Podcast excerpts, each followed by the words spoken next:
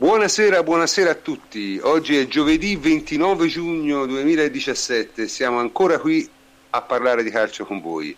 Eh, stasera è la puntata numero 50, cifra tonda, del podcast di quest'anno. Siamo molto contenti di, di essere arrivati alla cinquantesima puntata. Siamo anche estremamente contenti della risposta che i nostri ascoltatori ci stanno dando, come avrebbe detto qualcuno, sotto tutti i punti di vista.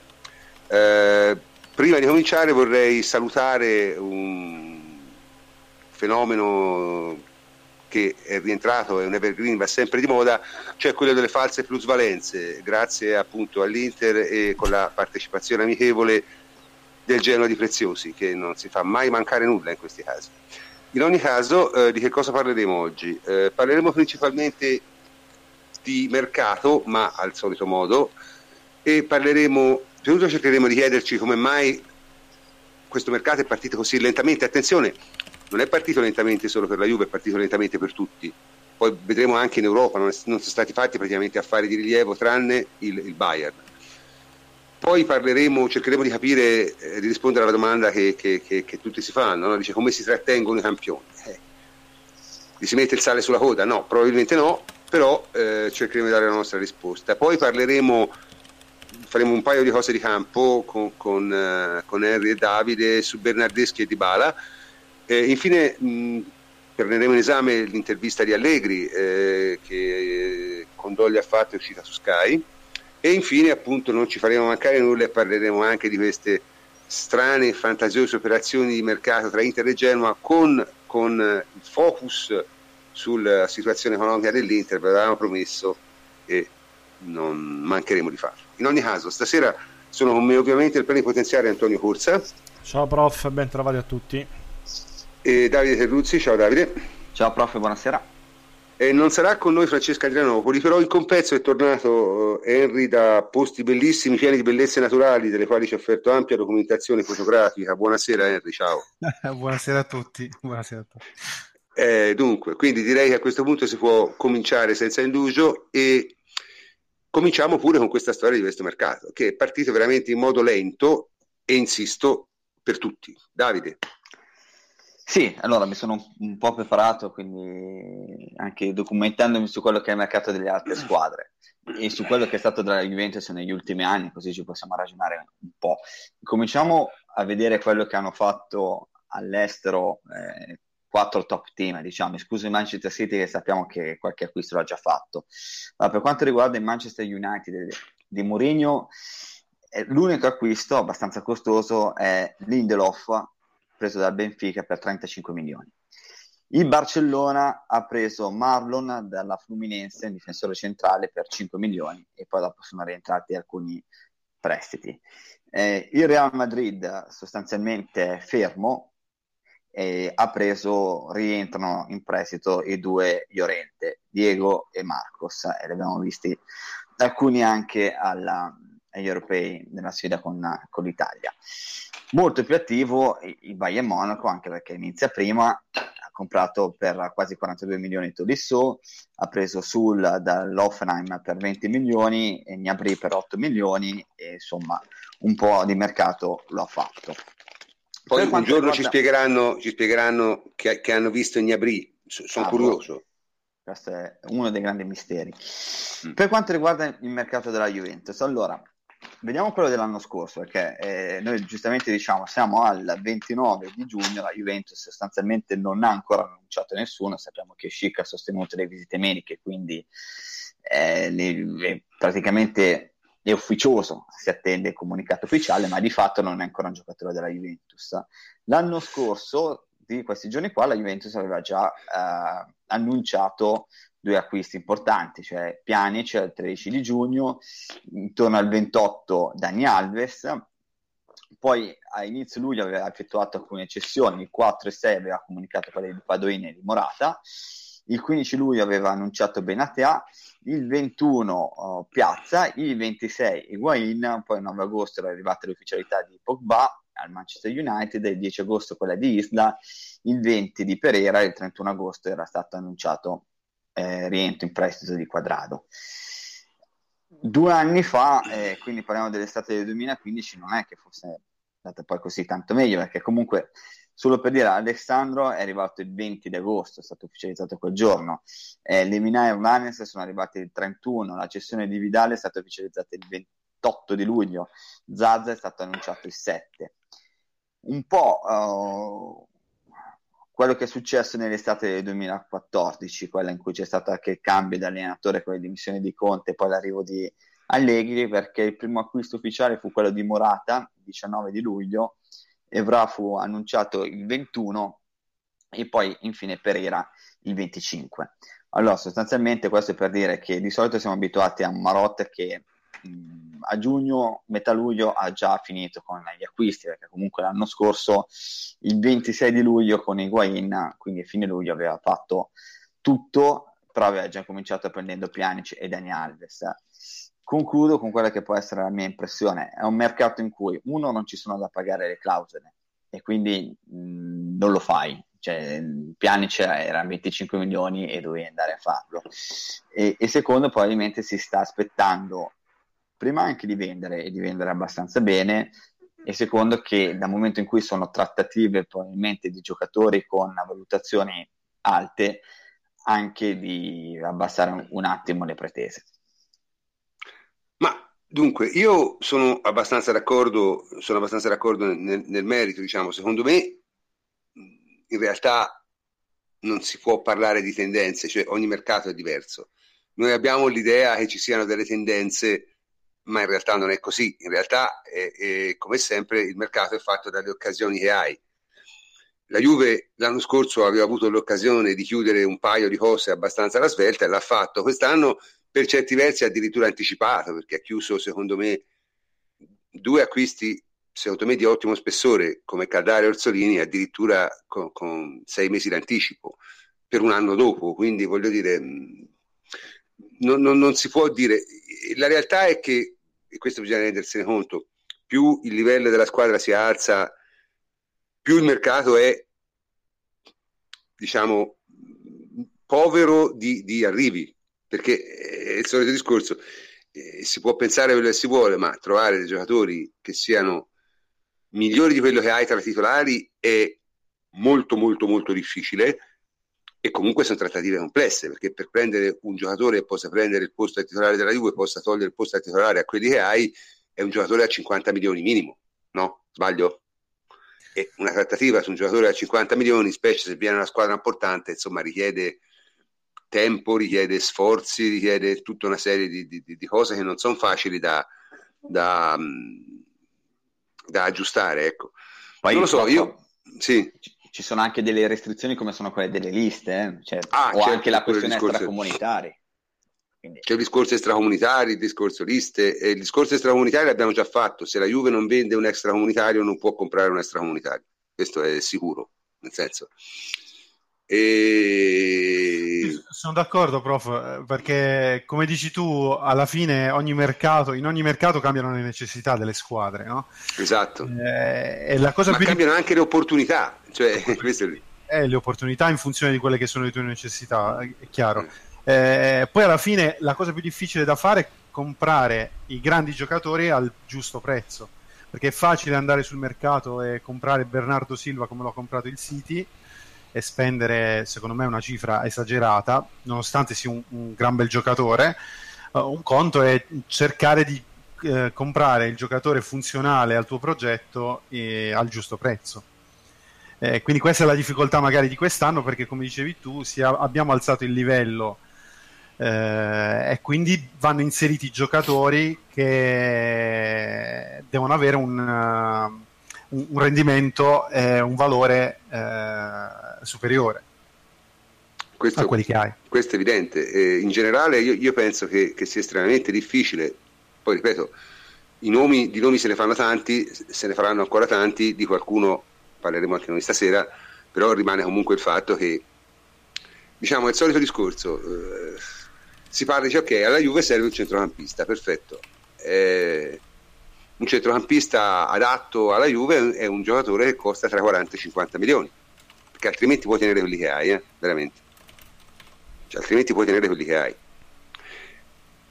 Comprare un giocatore del genere non è un'operazione semplice, cioè non è un'operazione che si fa in 5 minuti, è il solito discorso. l'operazione si poteva fare subito, che era chic, stava fatta.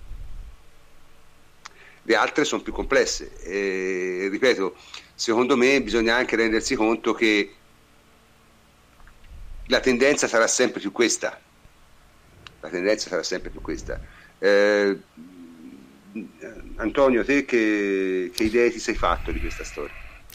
Ma guarda, prof, io sono eh, piuttosto arrabbiato, ma non per il ritardo eh, di Marotta, perché ci sta boicottando le trasmissioni radio. L'anno scorso era molto più collaborativo. Di solito il giorno prima della, della puntata eh, sì, sì, annunciava qualcuno un... con una precisione eh, svizzera, invece che stanno niente, non collabora. E quindi ci tocca parlare, ci tocca parlare di cose che. Ne, che cioè, non abbiamo noi, come sai, eh, ospiti che parlano di mercato, che ci danno le bombe, cose del genere. Sì, anche tocca... perché le bombe per ora, insomma... Sì, eh, un po' annacquate, ma... Eh, mm, sì. Ci tocca quindi parlare sempre di, di, più, quello che abbiamo, che di quello che è successo. Eh, guarda, la, la, novità che è successa, se vogliamo, è eh, Dani Alves, no? che il, il eh, certo, certo. la vera novità rispetto all'ultimo podcast è lui ha rescisso uh, ufficialmente. Tra l'altro, non so se avete letto il comunicato della Juve, è una cosa terrificante come, come comunicato. Sì, freddino, freddino. Glaciale, diciamo, diciamo, freddino, cioè, ce l'ho davanti, sì, forse... se volete lo leggo, eh, che è una cosa... No, no, lasciamo, lasciamo stare, guarda, già... Lo dice, Dani io, Alves io... ha rescisso il contratto con la Juventus, punto. cioè, poi eh, è una serie cioè... di, di, riempitivi che, che, si mettono lì, statistiche, palle toccate, eccetera. Però, insomma, vabbè. Ah, ha, fatto la, ha, fatto la, sua scelta, eh, meglio per lui. Eh, tra l'altro, io vorrei, ecco, mh, sono contento di aver parlato di Dani Alves perché vorrei uh-huh. far mhm. capire una cosa ai nostri ascoltatori. Allora, molti dicono: sì, ma perché hai rescisso e avevi un contratto? Perché quando te ingaggi a zero un giocatore di quell'età, in realtà non hai il cartellino, cioè, nel senso, quello che te fai, paghi le prestazioni del giocatore.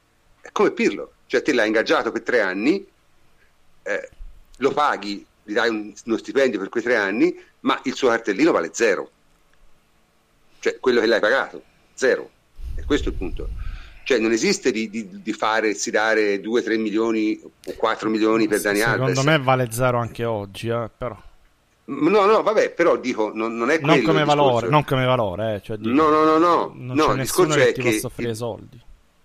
Esatto, ma comunque poi in ogni caso non, devi nemmeno pensare a chiederli, perché quando se no, prendi dai, un giocatore poi speculare a zero, un, un parametro zero, a zero un giocatore di 33 anni, eh. è chiaro che il cartellino è suo, cioè fa parte del gioco.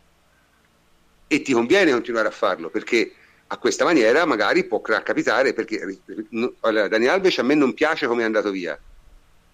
E qui mi dice Pirlo dopo il soprafferro mi dice Pirlo per il primo anno di Juve valeva 100 eh, ma non è così perché se valeva 100 l'avresti pagato 100 l'anno prima.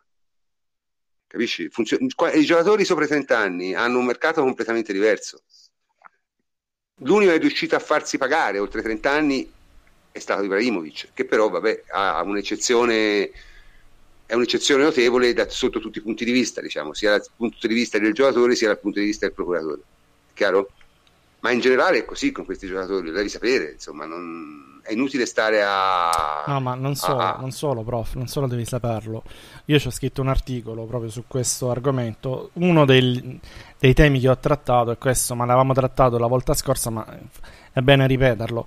Ma, scusa, eh... scusa no, no, fammi, no, fammi ripetere. Qui mi dicono di Neto, ma Neto non è un giocatore ultra trentenne, eh?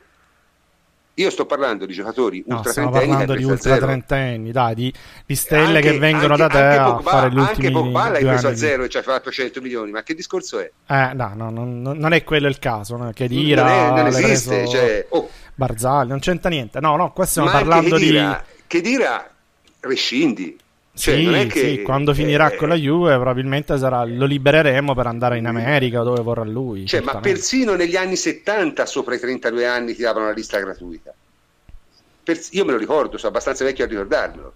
Il giocatore eh, Cucureddu andando via dalla Juve ebbe la lista gratuita. A quel tempo si diceva così perché il giocatore era di proprietà della squadra, non c'erano contratti, capite? Un giocatore era di proprietà della squadra finché la squadra non lo cedeva.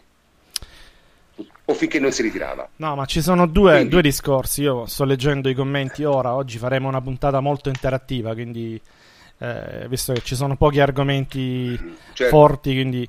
Ma il problema è questo: ci sono due, due, situazioni con i trentenni. Innanzitutto, parametro zero, ci perdiamo, l'abbiamo già detto. Io sento che eh, state citando ad esempio Llorente ed altri giocatori eh, per i quali abbiamo concesso appunto la, di andarsi a scegliere la squadra. Ma nel caso dello spagnolo l'abbiamo sbattuto fuori da, da Vinovo noi Avevamo già comparato il sostituto che era Mandzukic, non rientrava più nei nostri piani, aveva uno stipendio altissimo, in questo anno pure lui sui 9 milioni di euro, e averlo, ehm, aver, avergli permesso di ehm, andare a un'altra squadra e quindi togliersi quel costo anno è stato un vantaggio per la Juventus enorme che poi eh, sia andato altrove, si sia rivalutato e l'abbiano rivenduto, sì, però ha giocato titolare lì, eh.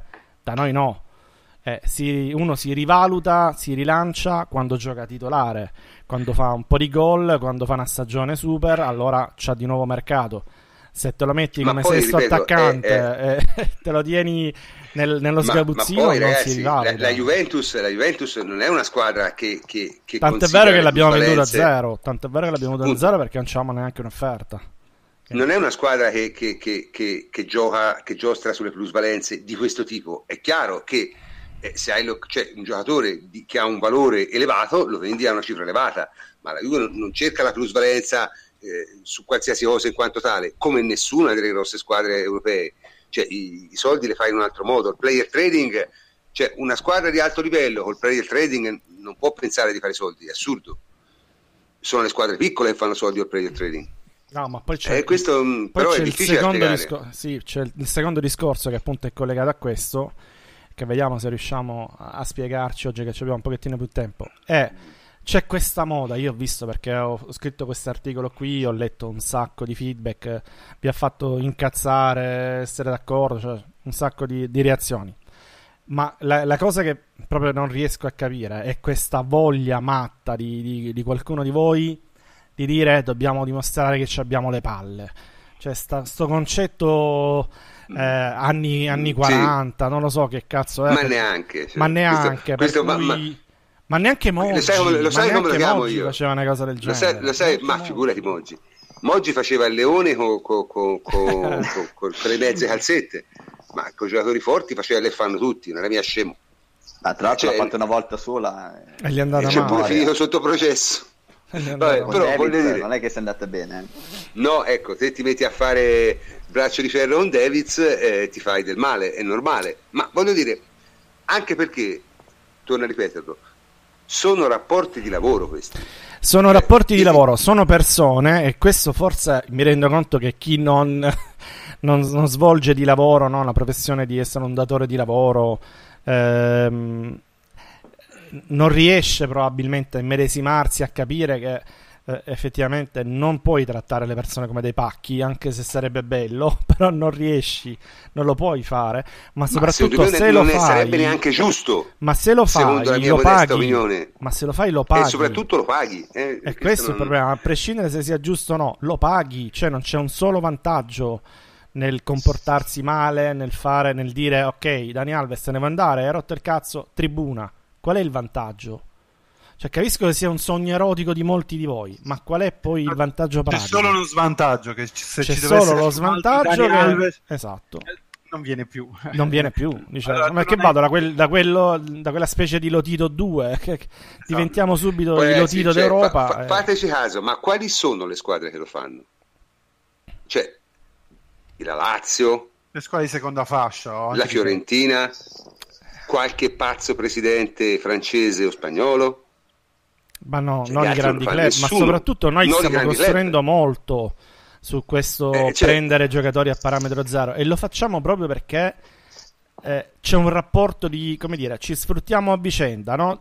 Loro vengono da noi perché vogliono fare una stagione da titolare, o comunque una, l'ultima grande stagione, prendono un bel contratto, hanno visibilità, la Juventus è una bella squadra, se la gioca anche in Europa, noi in cambio li prendiamo a gratis e quindi ce li teniamo per quello che ci riescono a dare, un anno, due anni, tre anni ce li prendiamo, poi finisce il rapporto, perché finisce, può essere per una lite, può essere perché uno non gli va più di stare in Italia, per soldi, perché la moglie vuole andare qualsiasi sia il motivo, non è neanche importante, finiscono questi rapporti di lavoro e dopodiché sta a te comportarti bene, nel senso che lo chiudi nella maniera più serena possibile, guardando avanti, tanto ormai è finita, o lo metti in tribuna, o lo fai... O, sì, o lo vendi, o te lo cioè... tieni, sempre è finita. Devi andare avanti, devi Anzi, pensare già. Perché se lo metti in tribuna gli devi pure pagare lo stipendio. Cioè, eh, quindi voglio tra, dire. Tra non... tante cose. Quindi eh, devi guardare avanti. Eh... Cioè, Alves, Alves, libera 9 milioni l'anno. Eh. Alves libera Danilo cioè, per fare un eh, nome. ma, ma, ma alla grande, cioè con, con il resto. Eh, appunto, quindi senza fare nulla con questa rescissione ti sei già pagato potenzialmente il suo sostituto.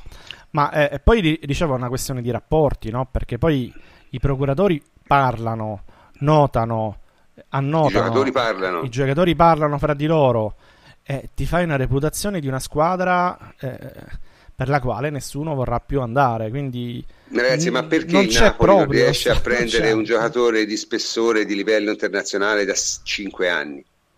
Cioè, per quale ragione secondo voi? Perché i calciatori parlano, sempre quella. Eh, cioè, è il solito discorso. A, perché a la cosa di Guain, ragione, ma parlano. La cosa di Guain non è piaciuta, è chiaro? Oh, dopodiché tutti noi vorremmo trattenere i campioni, quindi non è che siamo per aprire la porta e battere.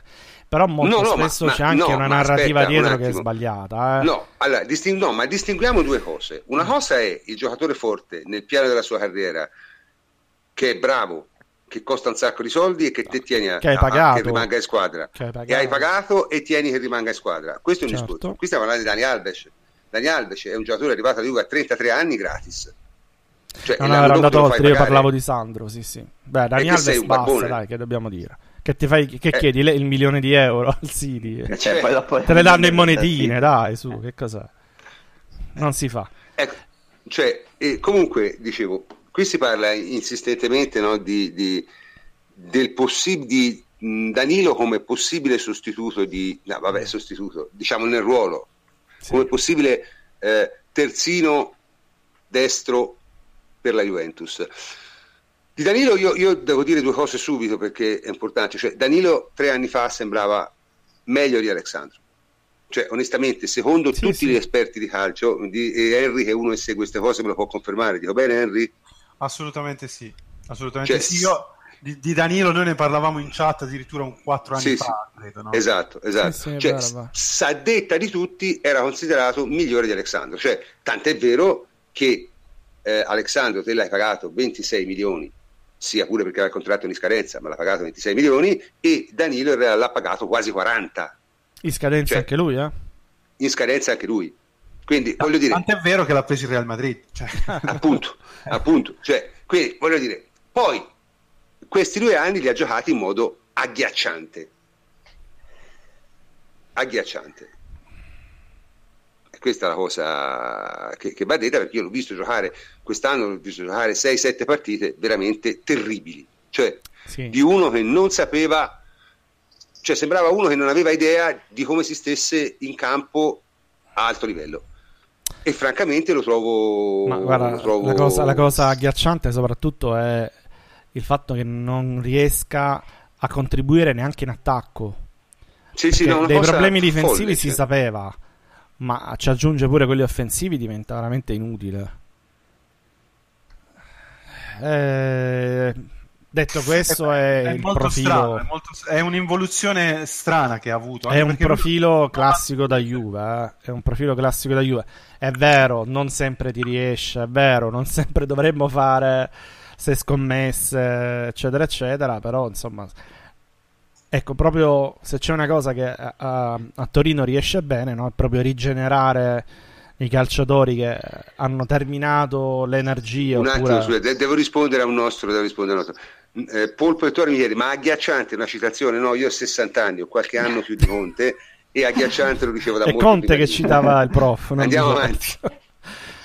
No, dicevo, vabbè, eh, eh, Dani Alves dicevo che è il classico profilo, scusami, Danilo è il classico profilo che sembra eh, eh, possa funzionare alla Juve, no? Il classico giocatore da rigenerare e da ricostruire innanzitutto a livello di, di morale. Sì, io, io ripeto, io, io nel, Però, nel- boh, nel no. caso di Danilo non parlerei neanche di rigenerare. Cioè, secondo me è inspiegabile quello che ha fatto questi due anni. Sì, prof, io sono d'accordo. con te. Cioè, È un'involuzione strana quella che ha avuto, perché lui è un 91, se non erro, quindi comunque appunto. è un calciatore fatto e strafatto. Quindi ehm, cioè, non è che doveva andare a Madrid per imparare chissà che, anche perché lì la fase difensiva Non la eh, impara. non, ecco, non la, impa- non la impari. Quindi Ma neanche fare ha dato, dai. doveva eh. fare con giocatori più forti quello che lui ha sempre fatto, quindi spingere, eh, calciare, crossare, eccetera, quello che sa fare meglio. Eh, purtroppo probabilmente l'ha subita psicologicamente, adesso Eh, non possiamo sapere, però Può essere che sia quello, Henry. Perché perché il Real Madrid- pensando. eh. la, No, la maglia del Real Madrid probabilmente pesa e stare accanto a tutti quei Ma lui ha commesso, ha sbagliato le, le prime partite. Ha commesso degli errori anche piuttosto goffi che poi sono diventati virali sui social, YouTube, perché poi essere Real Madrid significa anche questo, no? Grandissima pubblicità se fai bene, ma anche se fai male. Sì, Eh. e soprattutto essere al Real Madrid significa che te qualche volta la difesa la espongono a figure di... Sì, quello sì, uno contro Terrificanti, uno cioè, eh, a metà campo perché- dove... Le, le figure terrificanti in difesa al Real l'hanno fatte tutti a partire da, da coso, lì, da come si chiama, da Ramos, da- cioè voglio dire, Varane, non ne parliamo, Cannavaro. Dai, Cannavaro, vabbè. lasciamo perdere. Cioè, quindi c'è questa tendenza. Certo, lui si è dimostrato sicuramente un, difetto, ha dimostrato di averlo, No, è abbastanza subite, fragile. lui le ha subite, non le ha subite queste... fragile. Sì, le ha subite. e, mm, io credo che sia proprio un blocco psicologico, cioè deve andare via da, da Madrid per ricostruire una carriera che in questo momento è... Sì, sì, no, ma lui deve andare via da Madrid. Il problema è se verrà la Juventus o no. Mi sembrerebbe il classico giocatore da prendere in prestito a me. Beh, Ecco. è, riuscisse, l'opportunità, che è una delle parole chiave del mercato della Danilo è extra, dobbiamo liberare un posto? Eh. Sì, sì, devi cedere a un giocatore all'estero. Chi- chiunque tu prenda di extra deve cedere un extra, e questo è il discorso. Sì. Quindi l'alternativa è in questo momento o prendi, eh, o prendi Danilo o prendi Douglas Costa. Uno- un, un extracomunitario parte, che sia Samoa, che sia Rincon, che sia chi ti pare, magari Rincon lo dà in prestito, ma uno parte sicuro. Eh, però basta, cioè te un extracomunitario puoi prendere, anche se ne c'è di tutti, ne puoi prendere sempre uno. Questo è il problema. Capito? Sì. Ma eh, non lo so, Eh, però è difficile parlare di Danilo, eh. ce lo state chiedendo, però è veramente difficile. No, guarda, Cioè, è veramente difficile perché è un giocatore, ti ripeto, è un, sul quale cioè, io ero convinto fosse fortissimo. C'ha un prima e Anche tra dopo noi- terrificante. C'ha un prima e dopo. Anche noi ne avevamo parlato in, in maniera, diciamo, infatti si disse, ma eh, Reale e la Juve hanno comprato i due terzini, dove già il Benfica, giusto? E, e- e chissà chi ha preso il meglio, chissà chi ha fatto l'affare migliore. Eh, insomma, perché sembravano due veramente sullo stesso piano. Eh, Alexandro è diventato un giocatore da 70 milioni, Danilo è diventato un- uno scarto. No, no, giocava nel. Porto, ne gioca nel Porto. Nel Come- Porto, sì. Tampo, sì, sì, come- come-. Giocavano assieme nel Porto. Sì, sì, sì, nel Porto, nel Porto. giocavano assieme nel Porto. Cioè, eh, la, la- diciamo, la metamorfosi di questi, il cambiamento, diciamo, la svolta di carriera di questi due giocatori è stata clamorosa, il che mi fa pensare che forse è merito anche della Juve. Magari, nel senso. Sicuramente. Eh, questo è il punto. Oh, quanto a Alexandro, qui continuo. Allora, ragazzi, io Eh, può succedere tutto, però su, no, ma su questo io veramente mi figlio la responsabilità di dirlo. Ad oggi è una voce nata sul nulla. Alessandro non ha mai chiesto la cessione, mai. Questa è la realtà. Poi, da qui al 31 agosto possono succedere altre 35 cose, ma per ora è veramente una cosa assolutamente fantomatica, cioè non c'è ma, nessun riscontro di nessun tipo. Ma, mettiamo, diciamola, fare... diciamola, diversamente, la Juventus se eh, sa, scusate, che deve sedersi attorno a un tavolo con Sandro, questo a prescindere, perché comunque per ha una stagione, è una stagione, anzi un paio di stagioni veramente ad alto livello, il contratto non gli è ancora stato rinnovato né adeguato, eh, è stato mh, fatto a tanti altri calciatori, Mandzukic, Bonucci eh, e via dicendo. Chiellini, eccetera, eccetera. A lui, a lui no, e quindi è chiaro che tocca, tocca a lui. Eh, cosa, cosa, c'è? C'è che l'offerta eh, probabilmente, o l'interessamento più che l'offerta, interessamento da parte di qualche squadra inglese c'è. Devi vedere quanto è vero e quanto è romanzato, sempre per interessi del, del procuratore. Dopodiché eh... Ma che ci siano squadre interessate a Alexandro in Europa eh, è normale, è normale e, e, credo è ce giusto. ne sia più di una. giusto. che poi, che poi vogliano fosse. veramente investire 50, 60, 70 milioni non lo so, però che ci sia un interessamento è normale. Eh, che gli vogliono dare 8 milioni non lo so perché sono tanti, so, perché allora, sono tanti. Questo, questo, fatemelo dire fatemelo dire allora eh, ogni squadra ha una piramide salariale. Tutte le squadre, anche il Real Madrid, anche il Barcellona hanno una piramide salariale. Quella del, del Real Madrid e del Barcellona è particolarmente appuntita dal fatto che hanno due fenomeni assoluti come eh, Ronaldo e Messi e quindi è una piramide un po' diversa. Però tutte le squadre hanno una piramide. Marcelo non guadagna quanto Ronaldo. Non si è mai visto un terzino che guadagna quanto il tuo attaccante di punta. Mai. Nemmeno al Real Madrid. È chiaro? Quindi Ogni squadra ha la sua piramide salariale, quella della Juve è abbastanza alta, ci sono delle squadre in Europa che l'hanno più alta. Ma sicuramente, è, è, da, sicuramente è, da, migliorare il contratto di, di Alessandro, questo, ah, questo è sicuro. Anche perché è bassino, sicuro, quindi, è, bassino, è, pro, è, basso proprio. Cioè, cioè per dire, a sì. marzo si parla di un rinnovo a 3,5, quindi a 3 milioni e mezzo di rinnovo Adesso ovviamente puoi andare sui 5, ma avendo una base di partenza particolarmente bassa per quelli che sono gli standard, sì, la Juventus ha cioè, dei margini di, di, intervento. Qual è quella che guadagna, più di, cioè, guadagna più di tutti alla Juve è Higuain, che sono 7 eh. milioni, 8 milioni. Eh? Quanto guadagna? No? 7, no? 7. 7, sì. 7, 15 lordi, quindi 7 e mezzo. Sì, 7 e mezzo. Ecco, non è pensabile che Sandro guadagni quanto Higuain. Questo non, non succede in nessuna squadra al mondo. Questo è bene chiarirlo subito, perché se no... Non... Ma io credo non che non sia neanche la pretesa di Alexandro. Ma io, ma io sono anche convinto che non ci sia nessuna squadra in Europa che gli offre quella cifra lì, sempre per le stesse ragioni.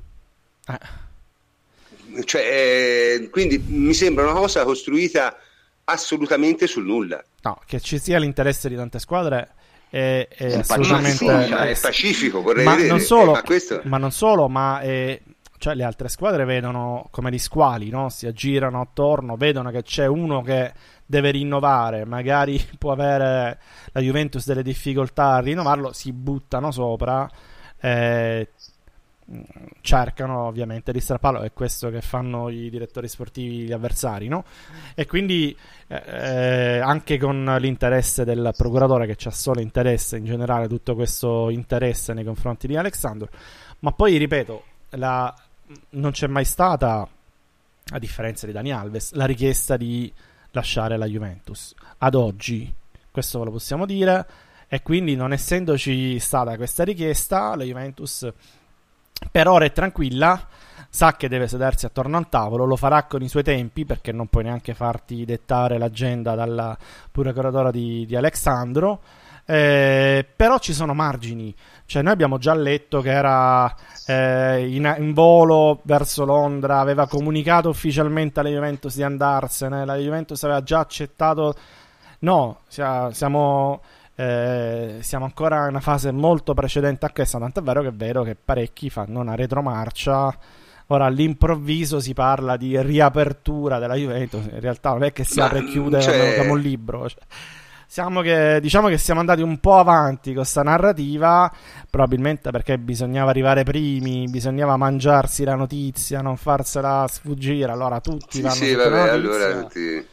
No, ma qui mi dicono, però non, è, non è così voci sono nati dalle dichiarazioni di Marotta. Eh no, No, no, no, no, no molto no, prima. no, molto, no. molto sono nate molto prima della reazione di Marotta e oltretutto Marotta ha detto una cosa A parte che Marotta ha ovvia. detto no, Cioè- grazie a qualsiasi offerta ricevuta, non la vogliamo vendere. Quindi... a- alla domanda di cronista su, cioè gli ha fatto il nome di Alexander, lui ha detto Alexander come tutti gli altri cioè, devono avere il piacere di restare.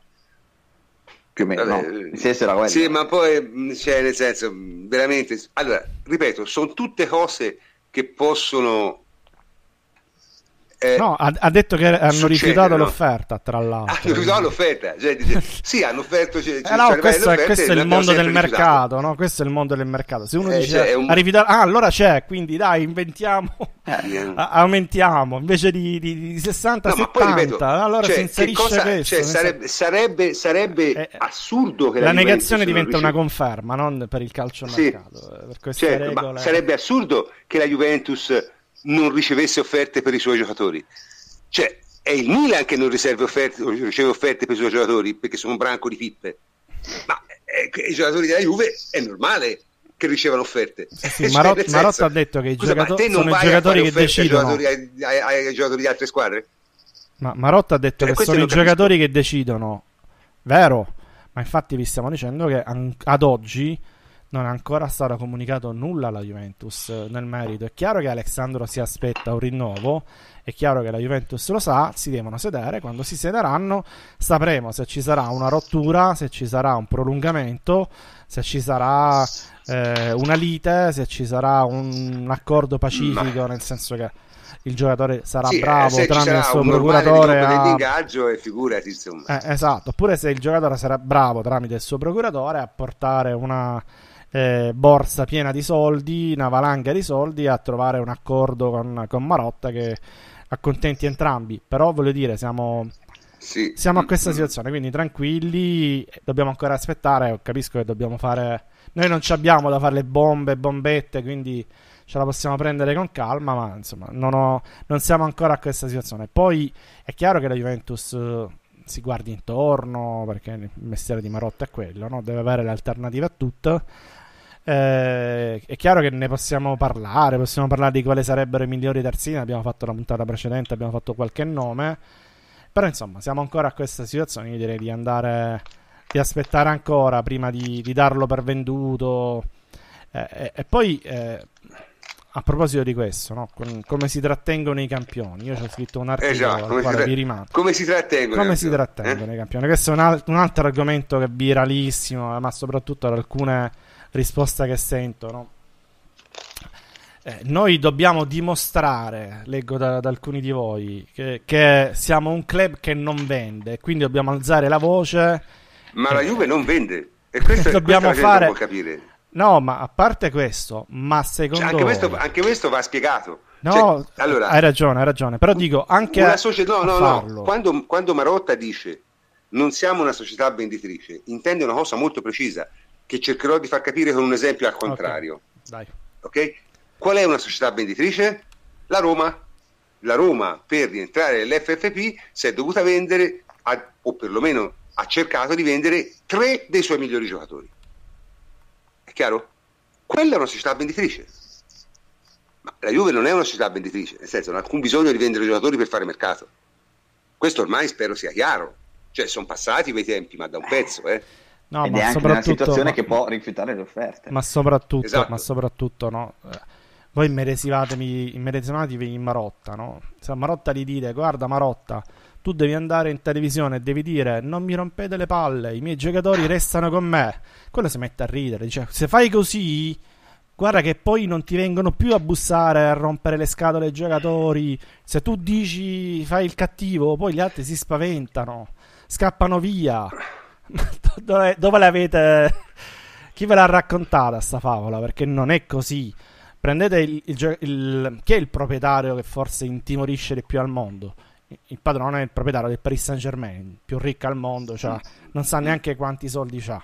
Ecco, si sta distruggendo il mondo, l'anima per trattenere un giocatore come Verratti che se ne vuole andare.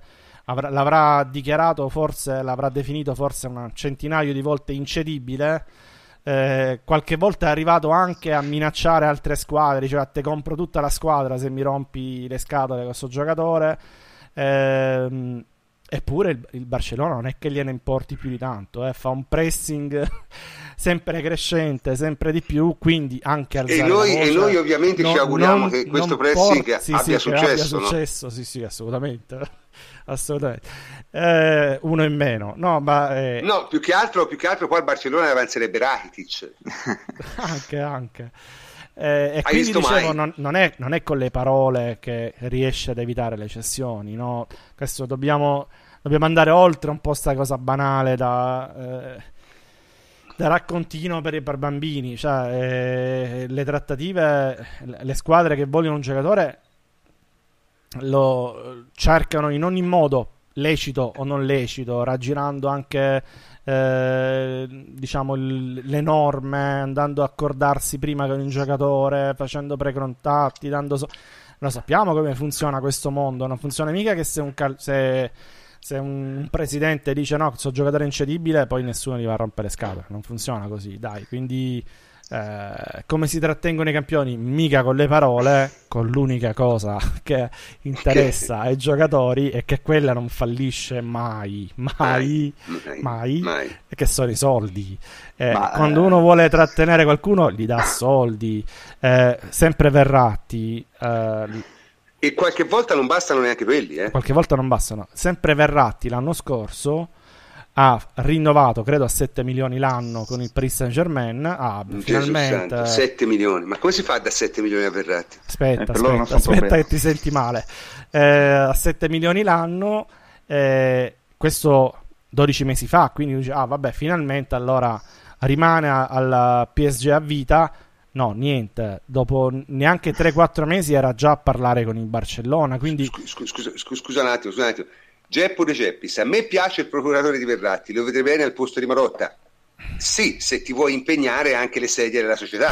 No, ma poi sono due mestieri diversi. Eh. Cioè, no, ma a parte quello, ma insomma, ragazzi, ah, oh, allora prendiamo, prendiamo eh. Raiola. Però, allora, insomma, eh, meglio Raiola davvero, se proprio devi prendere uno, ma veramente Di Campi ti fa, ti fa vendere anche le sedie, eh? famosa barzelletta che ho tenuto in piedi tutta la famiglia perché gli aveva venduto anche le sedie, quello è il discorso. Comunque, No, dicevo comunque anche, anche, Verratti come lo trattieni offrendogli 12 pare milioni di euro l'anno, prof, non ti sentire male. Eh, l'unico modo è quello, li, li, li, trattieni solo con i soldi, quindi certo, certo. il resto ma, sono eh, tutte chiacchiere. Ma, ma, ma sai, se... ma, ma faccio un esempio. Cioè, non commentate, scorsa... ho detto non si commenta, dai. In settimana Valcareggi, che è l'agente di Giaccherina, ha detto semplicemente... Ah, bellissima, sì, lo stavo per cioè, dire. Sì. Questo che, che, detto questo, non accetto i moralismi che ho letto tante volte. I giocatori nella loro carriera, dato che finisce abbastanza presto, non devono regalare un euro a nessuno. Cioè, un giocatore professionista ragiona così, ce l'ha spiegato Fletch 27.000 volte. Cioè, Fletch lo riconosce per mestiere, eh, quindi Appunto, non per sentito soldi, dire. Punto. Ma è normale, ma lo faremmo tutti faremmo ma tutto. certo, ma certo. Cioè, non facciamo perché figli, quando eh. ritrovi in quell'ambiente, cioè voi non dovete fare i confronti con la gente normale che guadagna 1500 euro al mese.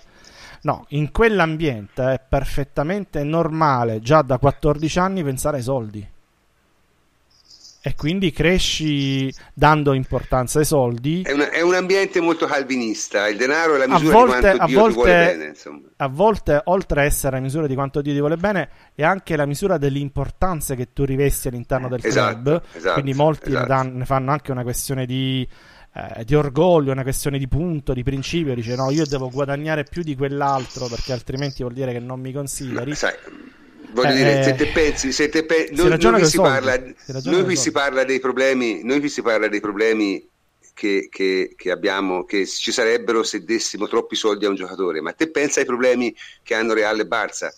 Con Ronaldo che tutte le volte aumenta il contratto di Messi vuole aumenti anche il suo e viceversa. Cioè lì siamo al, al, al, al secondo livello diciamo no?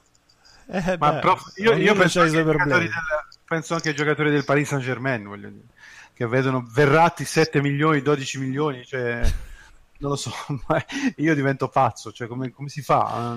Vabbè, però, se, li vuoi io... trattenere, se li vuoi trattenere devi arrivare a questo, se no lo vendi. Se dai 12 eh, a Verratti a Di Maria gli devi dare, non lo so, 56, no? Oppure a Cavani, eh, vedo, ne devi dare. Eh, a Cavani, a Cavani devi regalare, non lo so, Oh. Un'isola. Devi dare un pozzo di petrolio, cioè solo, solo per lui, cioè un pozzo di petrolio. Eh. No, comunque davvero, scherzi a parte. I, I, campioni si trattengono solo ed esclusivamente così. Io sono un, un po' meno massimalista. Secondo me si trattengono con i soldi e con un certo tipo di progetto tecnico. Perché al di là di tutto non è vero che i giocatori guardano esclusivamente ai soldi. Guardano moltissimo ai soldi, ma se hanno un procuratore intelligente e i giocatori di alto livello hanno quasi tutti un procuratore intelligente, chiaro? Guardano anche altre cose. Guardano anche altre cose. Sì, prof, l'abbiamo questo... detto quando abbiamo parlato della Cina, cioè bisogna anche guardare alla carriera. Esatto, eh, esatto. La, carriera, la, carriera, è importante, eh. allora guardare anche eh, lontano. Il campionato cinese dobbiamo parlarne prima o poi, eh. dedichiamogli un cazzeggio perché eh, sta regalando delle perle. Veramente un omaggio, vita, un omaggio, ai film di Bud Spencer. Sì, veramente sì, sì, una cosa fantastica. Tevez in campo fermo, quasi seduto, non accenna neanche la fase difensiva. Aris, eh, giocatori, ah, bellissimo, bellissimo. Sta diventando una cosa cult. Ci vorrebbe tipo la Jalappas a commentarli diventerebbe cult, veramente. Sì, ecco, quello veramente lo dovrebbero fare. Eh, lo dovrebbero fare. Lo sarebbero, dovrebbero, sarebbero bravi a farlo. Più che trasmettere le partite, che, se, che, sarebbe una cosa eh, pietosa, però farla, farla divertente così sarebbe bello. Sì, sì, sì. Comunque, vabbè, la, la, quindi non sono solo i soldi, evidentemente. È chiaro che il, i soldi del Real Madrid a volte sì, eh, a volte sì eh. salutate Witzel che... eh. salutate Tevez sì. salutate Witzel a volte sono anche i soldi eh. Beh, ed è anche la ragione per la quale i giocatori del Real i capello difficilmente eccetera, eccetera. vanno via cioè, perché, esatto, perché te ne possono eh. dare più di tutti. Cioè, eh, ti dove vai? Più e sei Real Madrid. Cioè Beh, sì, comunque, insomma, il Real Madrid paga, paga, tantissimo Cristiano Ronaldo, ma non è che gli altri, cioè, ripeto, Marcelo prende 5 milioni. Eh. Eh, a Mesto Rodriguez non so quanto... Cioè, Marcelo, probabilmente potrebbe, Marcelo probabilmente potrebbe guadagnare di più. Se fosse solo attaccato ai soldi, potrebbe guadagnare di più. Vabbè, certo, se si dovesse mettere sul mercato tipo un pari o Manchester United o City. Esatto, eh, capito? Quindi, se, se, quindi, non è proprio solo una questione di soldi, sono i soldi uniti a un progetto di un certo tipo. Ora la Juve a soldi sta, diciamo, non è nelle top 6-7, come progetto tecnico secondo me è nelle top 3. La Juve è terza Questa fascia, è... terza fascia ancora a livello economico. Mm, seconda, Ora, terza, terza se, sì, diciamo la seconda sono le, le inglesi, no? ci mettiamo le eh, Chelsea, Manchester City e Arsenal che, eh, che sono sì, ancora davanti a sì, noi. Sì, sì, sì, eh, credo pure il Tottenham ancora davanti a noi e poi, poi ci siamo noi. No, Ma... Tottenham non credo, sai. Tottenham no. Siamo, siamo lì, vabbè, siamo lì, siamo lì. Però non voglio dire... Voglio dire, poi noi abbiamo comunque, a differenza di queste squadre, una cosa che i tifosi non apprezzano, però magari all'estero sì, magari i calciatori sì, c'è la possibilità di farti comunque disputare una Champions competitiva. Eh... Eh, non solo, ma insomma, di, di, di, di, vincere trofei importanti, perché alla fine il campionato italiano è il terzo o quarto campionato d'Europa, e se vinci la Serie A, nonostante quello che pensano molti dei nostri tifosi, non è che hai vinto un torneo secondario, hai vinto uno dei tornei nazionali più importanti d'Europa. E, e, insomma, francamente il progetto tecnico della Juve è di primissima fascia. Certo, poi la Champions non l'hai vinta, siamo indietro a la Champions per, non l'hai vinta, però non l'hanno vinta tanti altri grandi giocatori. Eh, cioè, eh. capito, nel senso... Cioè, Vidal non l'ha vinta, Lewandowski non l'ha vinta, ehm, sento citare Ibrahimovic non l'ha vinta, Cavani non l'ha vinta, Di Maria, eccetera, eccetera. Quindi eh... Di Maria l'ha vinta. Sì, anche Di perché di solito vince uno. Di Maria l'ha vinta. L'ha vinta anche da solo una mezz'oretta. Eh, eh, vabbè, vabbè, vabbè. un attimo quel supplementare, insomma. Mm. Colpo al cuore, vabbè, andiamo avanti. Bernardeschi. Parliamo un po' di tattica, dai, scatenatevi. Bernardeschi, Bernardeschi a molti dei nostri, dei nostri mh, mm, tifosi non piace. Io mm, diciamo, sospendo un po' il giudizio perché l'ho visto in, in troppe circostanze troppo diverse e troppo frammentate per avere un'opinione precisa, però posso c'è una querel, no? ma Bernardeschi gioca meglio esterno o centrale? Allora, io vi dico vi dico la mia, o meglio, che non è la mia, ma è quella che mi ha detto. Io ho uno studente molto tifoso della Fiorentina, ma anche molto molto bravo e molto intelligente. ma anche. ma anche, sì. Ma anche molto molto intelligente, molto bravo e è uno capace di parlare di calcio, diciamo, un po' come se ne parla noi, nel senso in maniera anche svincolata da, da, da eccessive eh, cose di tifo. E lui mi dice che lui ha osservato attentamente Bernardeschi che secondo lui nella Fiorentina, quando hanno cominciato a spostarla al centro, ha subito una sorta, cioè ha cominciato a far casino. Lui sostiene Bernardeschi è uno che ha mezzi tecnici fortissimi, se te li dai compiti tattici precisi, lo tieni sulla destra, li fa fare le sue cose, gioca bene. Se te cominci a mettere al centro, va di qua, va di là, non sai più dove lo trovi, comincia a far casino. Ora, io ripeto, non sono in grado di dire se ha ragione o no, però vi posso dire che questa è una persona che io ascolto e io non ascolto molte persone quando si parla di calcio. È chiaro? Mm, quindi mm, è un'opinione che valuto questa qui, specialmente vista da uno che uno Bernardeschi l'ha visto tutte le domeniche per eh, tutto il tempo è stata la Fiorentina. Quindi questa, questa io vi riporto questa opinione qui. Voi che ne pensate? Allora, prof, quest'anno eh, allora, la, preme- la, mia premessa è che a me Bernardeschi piace molto. Eh, quest'anno lui ha giocato seconda punta o esterno trequartista, no? perché la Fiorentina giocava 3-4-2-1. Mm-hmm. E quindi in fase di transizione positiva lui ha sempre avuto una grande capacità di giocare tra le linee. Perché? Perché spesso Sosa lo, lo alternava con col suo pariruolo eh, proprio per andare a, mm, a, occupare gli spazi. Lui è bravissimo a muoversi negli spazi ed è bravissimo eh, quindi a stare tra le linee. E questo può essere un indizio perché noi sappiamo che eh, il nostro allenatore ama i giocatori che sanno giocare eh, in questo modo. Uh, un altro indizio può essere quello che ha saputo giocare, ha fatto tanti gol quest'anno, 11 gol credo e non so quanti assist. È uno che uh, ha saputo giocare bene con i due centrocampisti alle sue spalle, cioè ha saputo dialogare uh, sia con Vesino che con l'altro, il croato, come si chiama, Badeli, mm, Badeli sì. in maniera eh, sempre produttiva. Infatti è andato spesso al gol, unisce a queste sue caratteristiche il fatto che eh, ha un gran calcio, balisticamente è uno sempre, sempre pericoloso. Eh, e poi ha una cosa mh, che eh, non è tipica del suo ruolo, quindi del trequartista, dell'attaccante esterno o offensivo, eh, che è uno che ha un eh, molto aerobico. Ehm, quindi ha molta intensità e per questo può difendere. Me, sì, assolutamente può difendere, eh, ha spirito di sacrificio.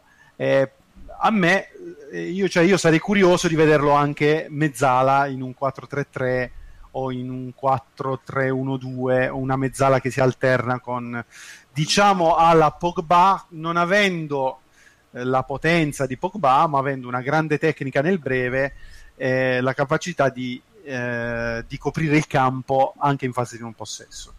Eh, quindi sare- è una, una, curiosità, però perché lui si sa anche inserire, quindi ha tante caratteristiche eh, che lo descrivono come un giocatore che può essere, eh, può piacere ad Allegri.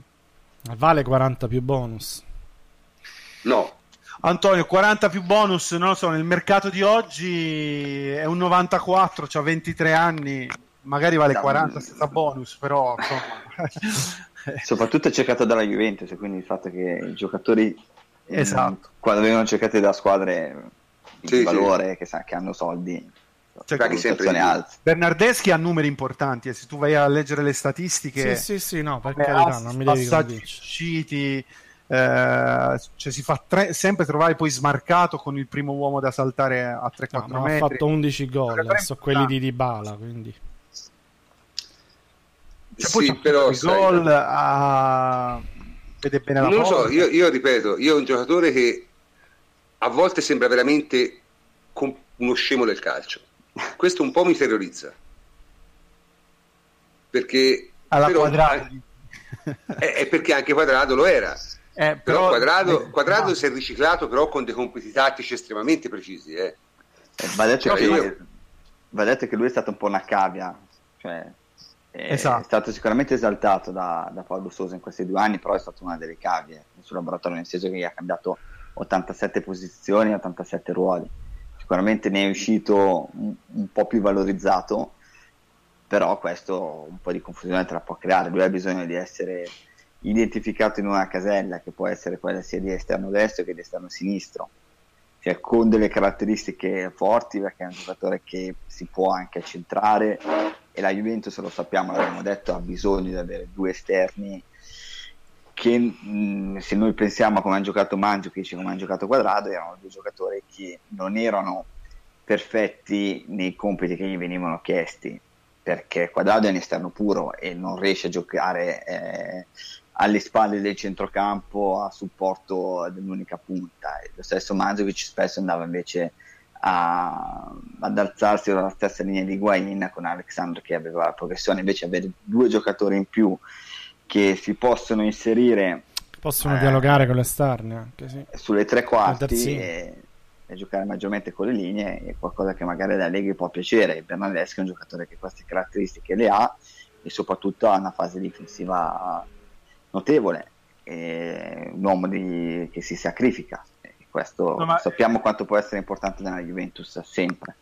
Sì, ma infatti io sono d'accordo con Davide quando faceva l'analisi anche degli esterni, cioè se eh, pensiamo a Bernardeschi dobbiamo pensare come un giocatore che può essere un'alternativa eh, allo scarico di palla che oggi è solo di bala, cioè lui è uno che può venire dentro il campo a prendersi la palla eh, e a giocare sia sul corto che cercare il dribbling o, o la giocata, quello che fa praticamente di bala lo fa solo lui.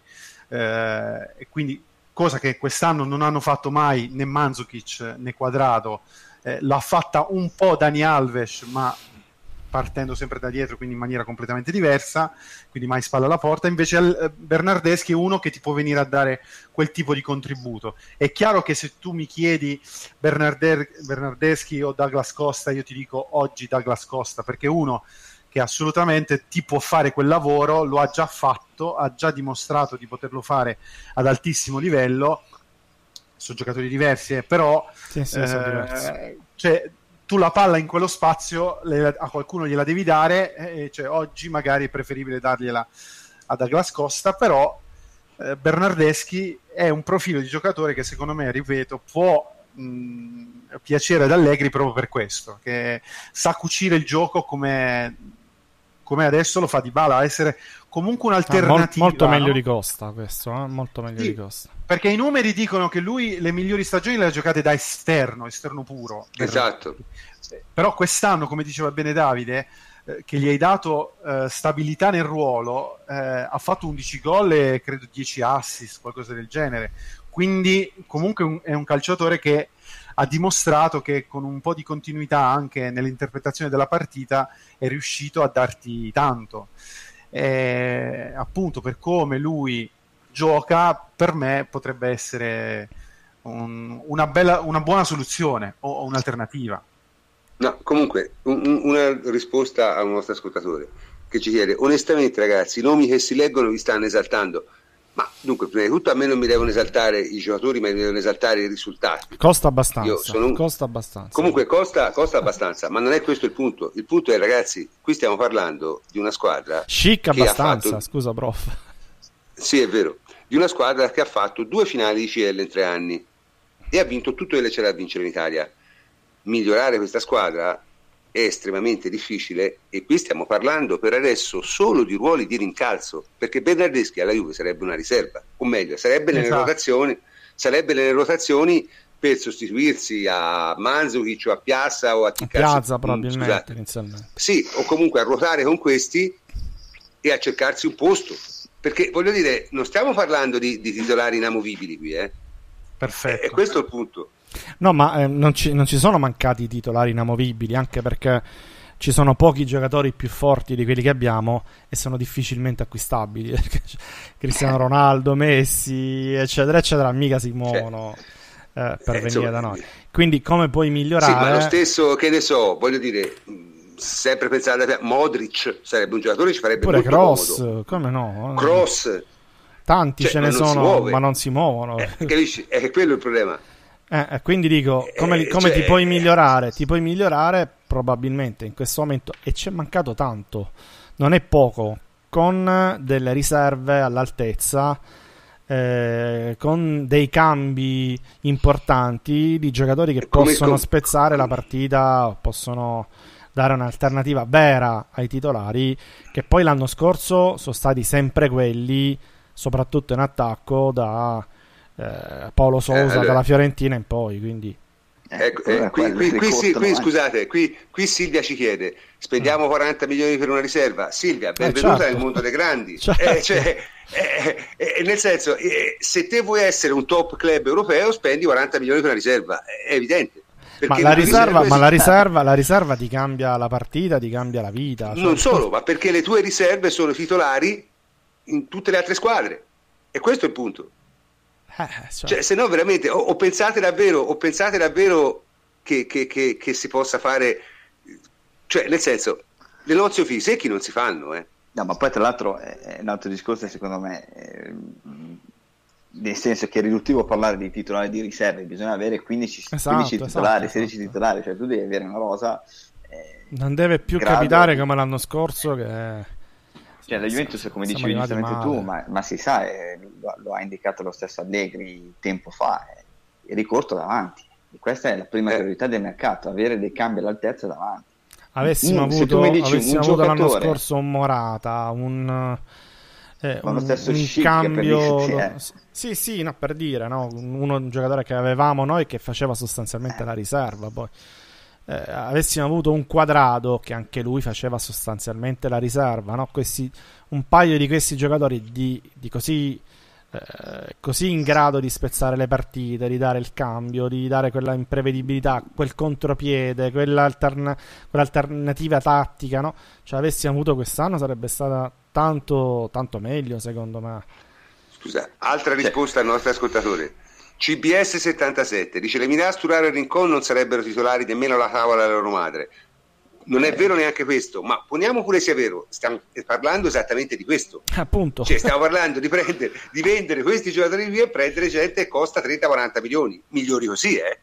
a centrocampo e davanti. Cioè, ma, Eh, cioè, l'unico senso- giocatore che, che può diventare riserva tra gli 11 titolari è Quadrado. Cioè, quindi, Esatto. eh, può essere- e quindi l'idea da Gascoste è, è- è chiaro che, ti, che dici Ma i è nostri un'ottima titolari idea, sono forti, no? ragazzi. Non vi fate fregare ora veramente da questi 50 minuti. È chiaro che il Real Madrid è una squadra bionica. Il Barcellona idem Esperta. è partita secca. te- Ma eh, poi ragazzi, il Real Madrid è sono forti, fortissima. basta. Cioè, Il, Ba- il Bayern Monaco è forte, è fortissimo. sono Però- forti, ma non c'è, non tanto da dire. Eh, Ma Però sono non forti gliele, anche non gliele prendi i giocatori migliori. Quelli che veramente ti, ti- ti giocherebbero titolare no? al posto dei nostri, non glieli prendi. Non glieli prendi. Ah, di- diciamo che se prendi Douglas Costa adesso che hai perso Dani Alves, e c'hai quadrato, eh, lui potrebbe diventare titolare. Lui, Lui sì. sicuramente sarebbe un titolare, a mio avviso. Già Sarebbe- titolare, mentre per, per Bernardeschi è un discorso diverso. un Ma discorso- stiamo parlando di un giocatore che probabilmente pagheresti una cinquantina di milioni solo perché è in rotta con l'allenatore. Eh, sì. È chiaro? Cioè, è un altro è un passo ulteriore rispetto a Bernardeschi, cioè Douglas Costa si colloca su una fascia diciamo di prezzo molto superiore a Bernardeschi. Se lo paghi un, un po' di più, abbastanza di più in realtà, e non molto di più, deriva dal fatto ovviamente perché eh, purtroppo Ancelotti con questa gente non va d'accordo. È, è chiaro? Mm, però, ripeto, non, non- non c'è niente da fare, cioè, bisogna anche un po' mettersi d'accordo. Se te vuoi avere una squadra forte, devi cominciare a pagare riserve 40 milioni. Perché eh, qui mi si dice, eh, mi dicono Milinkovic e Savic alla Juve farebbe il titolare, ma manco per idea, Milinkovic e Savic alla Juve farebbe, entrerebbe in rotazione di centrocampo come quarto. Cioè, Beh, almeno, sì, almeno di cambio 30-40 modulo, almeno milioni. di cambio modulo, sì. eh, cosa? so, se cambi modulo, puoi. Se cambi può- modulo sì, può avere... Mm, Sì, Anche però ragazzi, a me questa storia del cambio di modulo, tutti dicono cambio di modulo, Allegri dice tutt'altro, eh. Poi si sa che uno è trolla, però lui dice altro. mai credere al 100% Allegri. Eh, lo so, però sai, voglio dire, è giocando a tre, sì, però io ascolto l'allenatore della Juve e a me non pare no, ci sia tutta questa volontà così, prof, di... con i giocatori attuali è impensabile giocare col centrocampo a tre perché non so di livello. Cioè, se ci metti nei tre Sturaro, Lemina, Rincon, sempre saluti, li domineremo credo assai. Eh, fai un passo indietro importante, cioè non ti, aggiunge, non ti aggiunge nulla e ti toglie un giocatore di fatto. Che poi è quello che è successo eh, sì, quando contro la Fiorentina. Livelli, eh. Poi per giocare sì, in Serie A basta ne avanzano, ma, chiaro, ma, ma stiamo no, lavorando per altro. Stiamo parlando di Stiamo lavorando per altro. Stiamo è quello che è altro. successo poi quando Allegri ha cambiato modulo, no? Si è reso conto mm. che con Sturaro nei tre mh, mm, non dava nulla di, di, di più di, di, quanto potesse dare appunto un attaccante messo in più. E ha preferito metterci un attaccante piuttosto che tenere Sturaro. Quindi se i tre sono quelli... Eh, lo capisco che, che, che, dice ne metto due, tre sono troppi, non mi serve comunque, il terzo comunque. se se, se li prendi un Milinkovic Savic, boh. Ma riparlando, riparlando, diciamo, e poi passiamo al prossimo argomento. La situazione ora in questo momento è qui. Allora, te hai posto per un eh, extracomunitario e in qualche modo posto per uno te lo fai. Uh-huh. O prendi la Grascosta e allora probabilmente ti orienti su un, un, un, una cosa di un altro tipo per, eh, per la difesa, oppure prendi Danilo e Bernardeschi. Questa è la mia impressione. Ad oggi sembra così a leggere i giornali, sì. Poi magari ci sorprende Marotta. Molti parlano ancora di Spinazzola. Io ripeto, ragazzi, magari, Juve... magari Spinazzola. No, ma, ragazzi, ma la Juve. Ma siamo da Juve... un anno a ripeterci. Questo da riportare a Torino. Questo da riportare sì, a Torino. Ma, ma Poi lo riportano forse e vi fate venire le paranoie. Se lo diciamo da un anno. Speriamo che lo riportino. Allora, il discorso è Spinazzola c'è un patto con l'Atalanta e la Juventus rispetta i patti. Sì, sì, no, pare che ci stiano lavorando, eh, pare ci stiano lavorando, magari dando altri giocatori all'Atalanta, che è una cosa che si può fare. Vabbè, paghi, paghi, e il patto lo rifai. Cioè... No, paghi o dai qualche altro giocatore che la Juventus Sì, però vabbè, insomma, mh, mettere in discussione certe cose comunque non è mai simpatico, eh, perché poi ne potresti Ma se la prende bisogno... male l'Atalanta, sì, non è simpatico, se eh. la prende bene, sì. Eh, eh, non lo so, vabbè, comunque insomma le, le, voci che ho sentito io sono altre, però non importa. In ogni caso, mh, su Spinazzola non ci, non ci, fate troppo la bocca quest'anno perché secondo me non viene. Eh, francamente, le soluzioni, è chiaro, eh, è meglio avere Douglas Costa e De Sciglio o Danilo e Bernardeschi? Questa è una bella domanda, perché le alternative in questo momento sembrano quelle perché è chiaro che se ti prendi Douglas Costa, che è un giocatore che costa molto e su cui investi molto, automaticamente le tue scelte per il, per il terzino si riducono, anche perché Danilo non lo puoi più prendere perché è eh, extracomunitario. Eh, prendi Cancelo, gente in Douglas, Costa, eh? Douglas Costa e Cancelo. E Cancelo, eh, piacerebbe no. anche a me, però... Vabbè, eh, è una fetta di culo limonata anche. però, no, vabbè, ma non è quello, che probabilmente a certi giocatori proprio non puoi arrivare per, motivi, per altri motivi e non so economici. Perché sì, non c'è strada, perché sono stati già promessi a qualche altro, perché i motivi possono essere mille, capito? Non, sì, non sì. è quello. Cioè, se Cancelo non è nel, nel mirino della Juve, ci sono delle ragioni e eh, non è però, una ragione economica. Allora, però c'è un, c'è un, però secondo me, cioè a destra abbiamo un problema oggettivo. Cioè, è vero. Se manca, cioè, adesso non c'è più Dani Alves che non ha mai fatto il terzino, vabbè, però ti manca, no. una, ti manca uno che potevi mettere terzino e quindi cioè, alla fine oggi il titolare è Lichsteiner o Barzagli, ma sì, sì, è vero, è vero. Non so no, no, devi investire lì. Marzalli e Steiner possono fare 57-50 partite, eccetera. Eh, Assolutamente no, no, ma lì devi insomma, in, in, un, in, un, certo senso la decisione di, di, Alves è quasi un vantaggio per noi perché in qualche maniera a questa maniera qualcosa devi fare perché te rischiavi veramente di, di, di cominciare la stagione con tre giocatori sopra i 34 anni in quel ruolo mi sembra, e quello mi sarebbe sembrato un rischio eccessivo probabilmente, quello sì. Allora io posso, sicuramente... io posso, accettare che tu eh, prendi De Sciglio, che può fare il terzino destro e il terzino sinistro, e ne prendi uno forte a destra. e togli, elimini diciamo, dalla lista eh, Lichsteiner e Asamoah che libera il posto. Vabbè, ma non hai alcun bisogno, non hai alcun bisogno di, di eliminare Asamoah in questo caso, questo è il punto, secondo me. Eh, per fare spazio a qualcuno probabilmente sì, non lo so. Eh, poi la, la, situazione delle liste la, la, sapete meglio voi di me. Però... Sì, sì, no, no, no, no, ma il discorso da Samoa fa comodo perché è extracomunitario, però esatto. secondo me il discorso dell'extracomunitario l'ha già risolto se vuoi perché presti Rincon e sei a posto. Mandi, mandi in prestito Rincon da qualche parte e hai già liberato un posto dell'extracomunitario. Quello non, non, è un problema. Eh, comunque non lo so è una bella domanda, una bella domanda. Eh, sono so, so, so, son cose. No, ragazzi, sono le domande probabilmente che si pongono anche alla Juve, immagino. Perché... Ragazzi, serve un titolare a destra.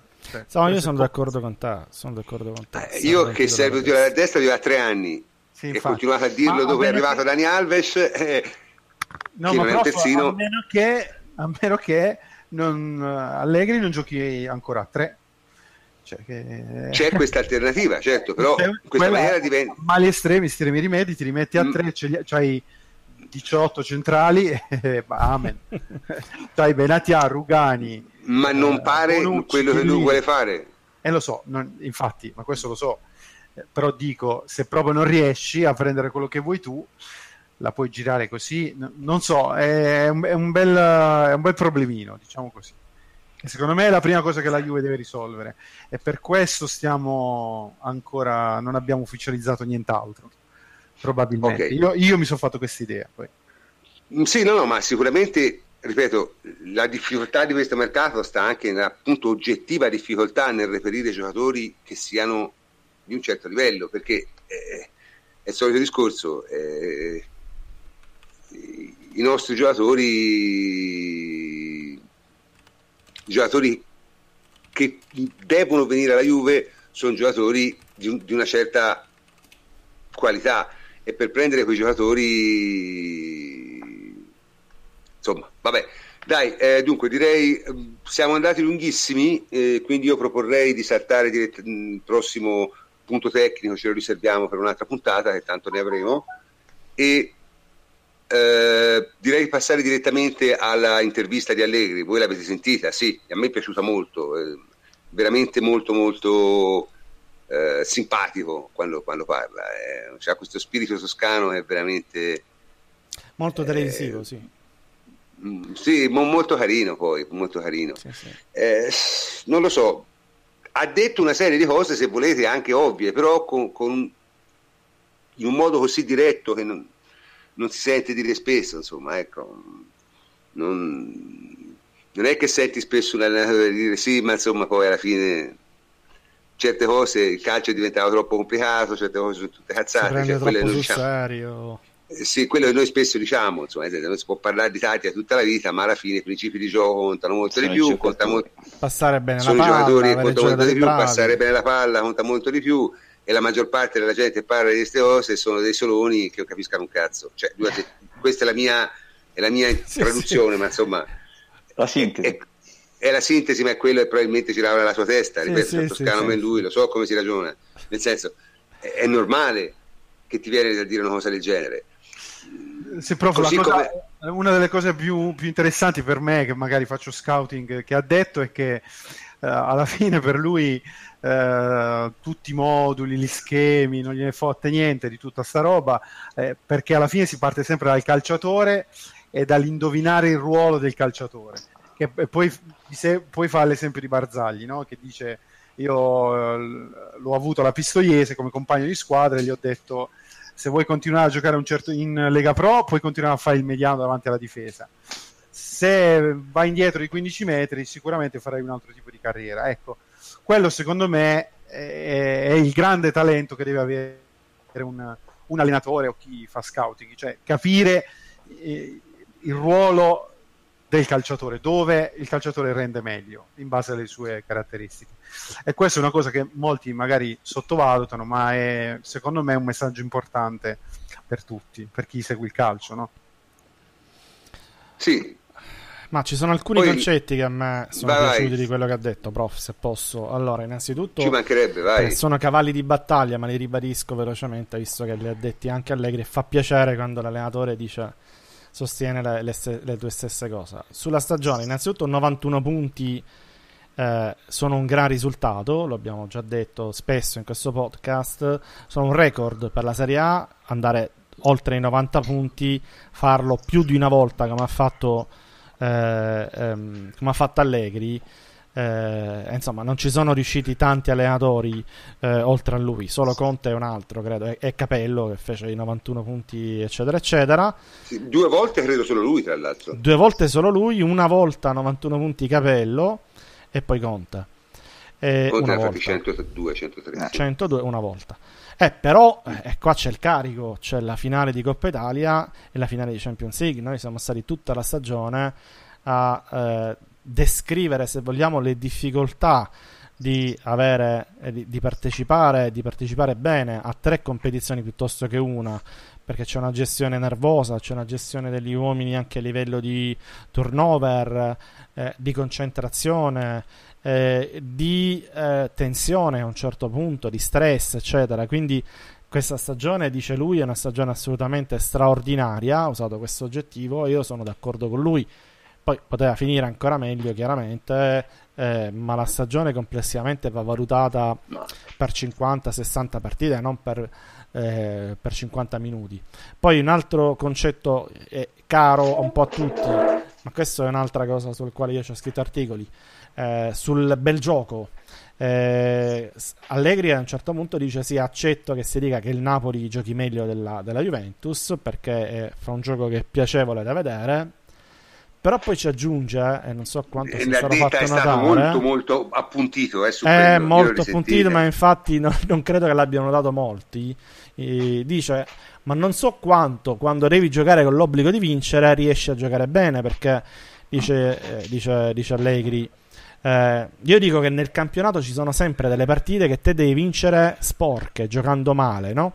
Ci sono dei momenti in una stagione che devi fare delle cose, cioè giocare in un modo, e altri in cui ne devi fare altre, cioè giocare diversamente, però l'importante è che poi che tutti questi modi di giocare ti portino a raggiungere l'obiettivo, cioè a un certo punto dice lui, anche io, tradotto, volessi mettermi a fare il bel gioco e a perseguirlo in ogni partita, potrei farlo, non mi manca niente rispetto a Sarri, però così probabilmente non, le, non, avrei vinto tutte quelle partite che ha vinto la Juventus, perché ci sono delle situazioni in cui non ti puoi mettere a giocare di fioretto, ma devi metterti a, a devi portarla a casa in qualsiasi modo possibile, anche lottando, anche difendendoti, anche buttando la palla fuori, perché l'obiettivo di eh, Allegri non è giocare bene, non è fare bene, ma è vincere lo scudetto. Eh, e poi c'è un'altra cosa che è importante sul cambio modulo. Eh, lui ha detto una cosa che è importante, anche questo ce l'avranno detto, quindi sono tutte delle, delle conferme eh, le nostre teorie, cioè Allegri ha detto ho percepito la possibilità reale che potessimo perdere lo scudetto con, dopo la partita contro Paolo Sosa che lo umiliò dall'alto della sua bravura e, e quindi anche cala, qui cala. quindi anche qui cioè, il cambio modulo no, eh, serve perché effettivamente deve essere funzionale al raggiungimento di un obiettivo, non si cambia per estetica, eh, per fare contenta la critica, eccetera. Si cambia perché effettivamente si è percepito, lui l'ha detto, è stato onestissimo, la possibilità seria che continuando così non si eh, non sarebbe riuscito a portarla, a portarla, a casa. Quindi sempre la vittoria, l'obiettivo che, di, del vincere che è diverso dal fare bene, le diverse aspettative, le diverse pressioni di una stagione contro obiettivi rispetto a uno sono più o meno dei cavalli di battaglia che ci siamo ripetuti eh, per tutto l'anno e poi se vogliamo eh, c'è tutto il discorso che ha fatto sulla Champions, molto bello, cioè, dal, anche questo ce lo siamo detti, ma è importante, una specie di tributo, glielo concediamo. La Juventus è cambiata molto con lui, soprattutto in Europa, perché con Conte dominava in Italia, lo sapevamo, però dice lui la prima partita che ho allenato io la Juventus in Champions, Juventus Malmo 0-0 l'intervallo, dice lui va nel spogliatoio e si mette a urlare come un pazzo eh, perché i giocatori erano impietriti, cioè c'era una tensione incredibile per il livello dell'avversario che si affrontava, che era il Malmo. Eh, quella era la Juventus che aveva questo blocco, questa, questo stress da, da disastro, perché l'anno prima c'era stato un disastro, e quindi sentivano la Champions quasi come una cosa che dava delle sensazioni negative più che positive. Invece dice lui, la Champions lo chiude così l'intervista dicendo che è un'avventura meravigliosa, è un qualcosa di, di fantastico, lui piace, a lui le sfide ai, ai, ai grandi calciatori dovrebbero piacere, no? giocare in una Champions dovrebbe essere il massimo eh, per, per qualsiasi giocatore, allenatore e quindi dovrebbe essere vissuto in maniera differente. Poi ci sono tante altre cose che ha detto eh, più o meno importanti, qualche curiosità, magari eh, ha detto sempre sulla Champions che bisogna dare continuità e arrivare sempre tra le prime otto d'Europa, che non vuol dire, lo spiego, che l'obiettivo è arrivare ai quarti e eh, poi grande stagione, ma significa altro, significa stare sempre almeno tra le prime otto d'Europa perché così ti obblighi a, gi- a, giocare certe partite no? certi, contro certi avversari, contro il Madrid, contro il Bayern Monaco, contro il, eh, il Barcellona e quando poi li riaffronti l'anno dopo non ti sembrano delle sfide così epiche perché le hai già affrontate l'anno prima e cominci a, a, a prendere sempre più fiducia in te stesso no?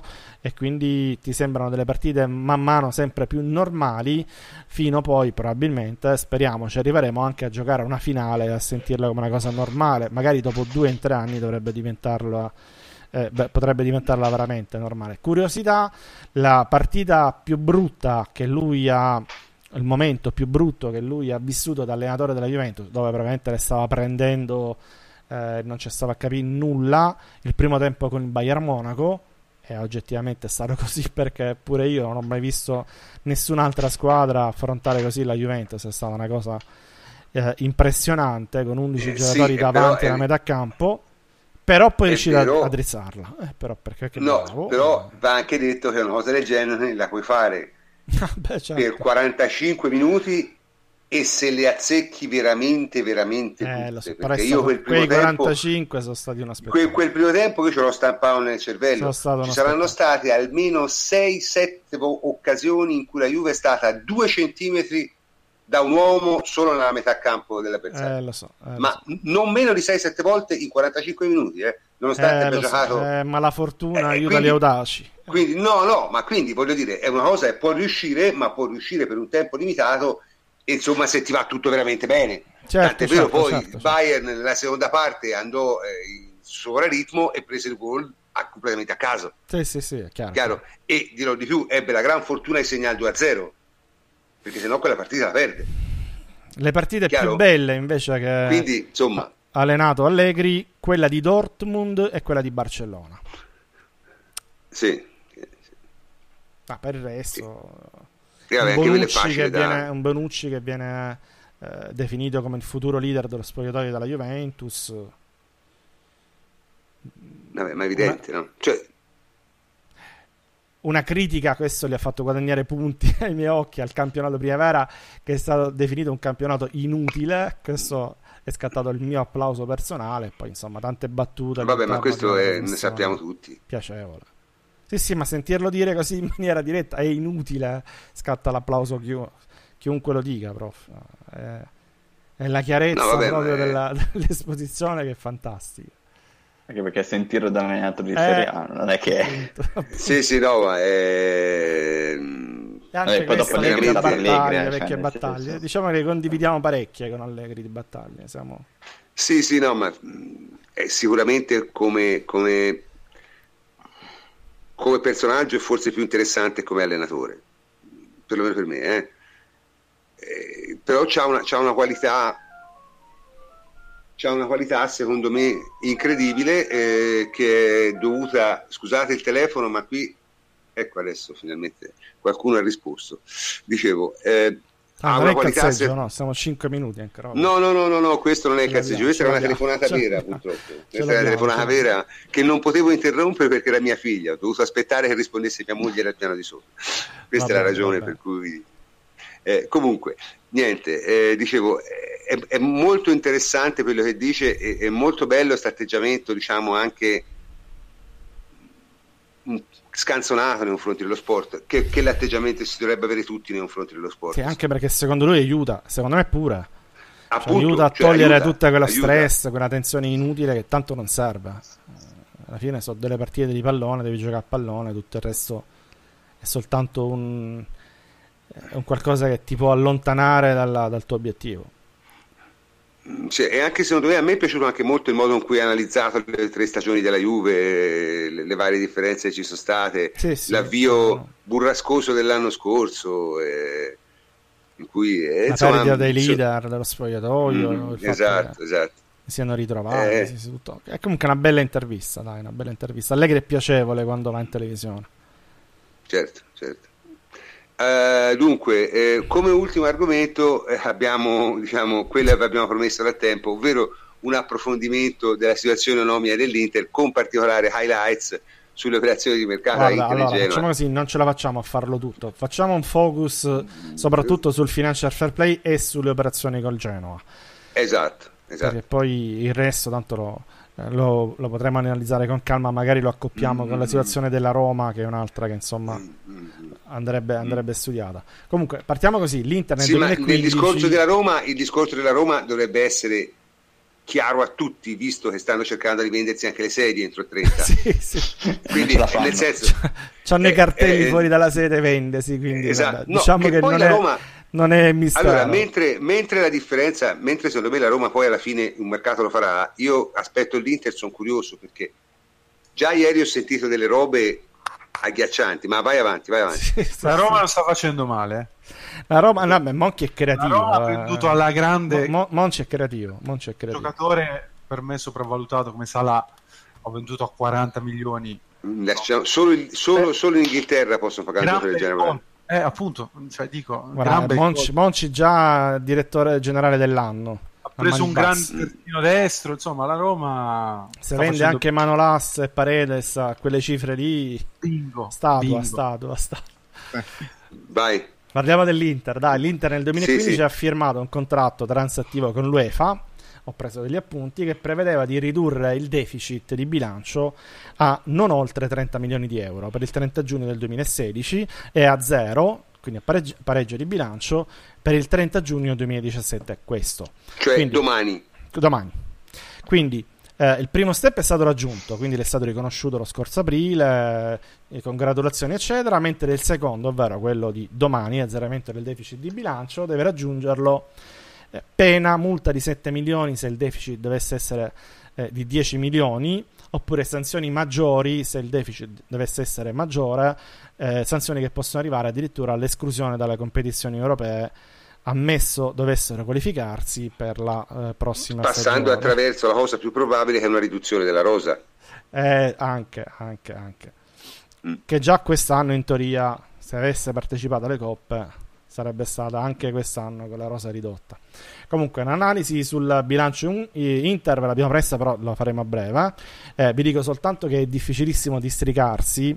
E vi faccio un esempio pratico perché di queste cose non se ne parla abbastanza in televisione, eccetera. Quindi cerchiamo di dare anche delle informazioni diverse. Per capirci, 30 giugno 2016, quindi ultimo bilancio depositato dell'Inter. Eh, la struttura azionaria dell'Inter è la seguente, facciamoci due risate perché eh, siamo quasi in zona cazzeggio e poi parliamo di Inter. Comunque c'è la, la uh, Great Horizon di Suning al 68%. La potenza di Suning, la potenza eh, di Suning. Al 68%. Poi c'è la International Sport Capital SPA di Toir al 31% e altre minoranze al 0,4%.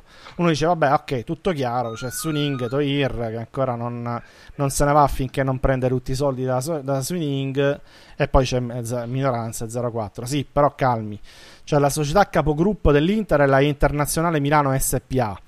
La Internazionale Milano SPA controllava il 100% di Inter Futura SRL e di Inter Brand SRL poi c'è la Internazionale Milano SPA che deteneva il 55% di Intermedia and Communication SRL e il 50% di Mi Stadio SRL. Poi ancora Interbrand, Interbrand SRL deteneva il 44% di Intermedia Communication e il 100% di Shanghai Interbrand. E poi c'è Mi Stadio SRL che controlla il 90% di AS, a San Siro SRL. Che non ci avete capito un cazzo, probabilmente questo è fatto apposta credo. Si quindi, chiamano scatole cinesi. Eh, si chiamano esattamente scatole cinesi, quindi diciamo che districarsi in questo mare non è facile, ci sono una serie di società che sono proprietarie di, so- di pezzi di altre società che sono proprietarie di altre società.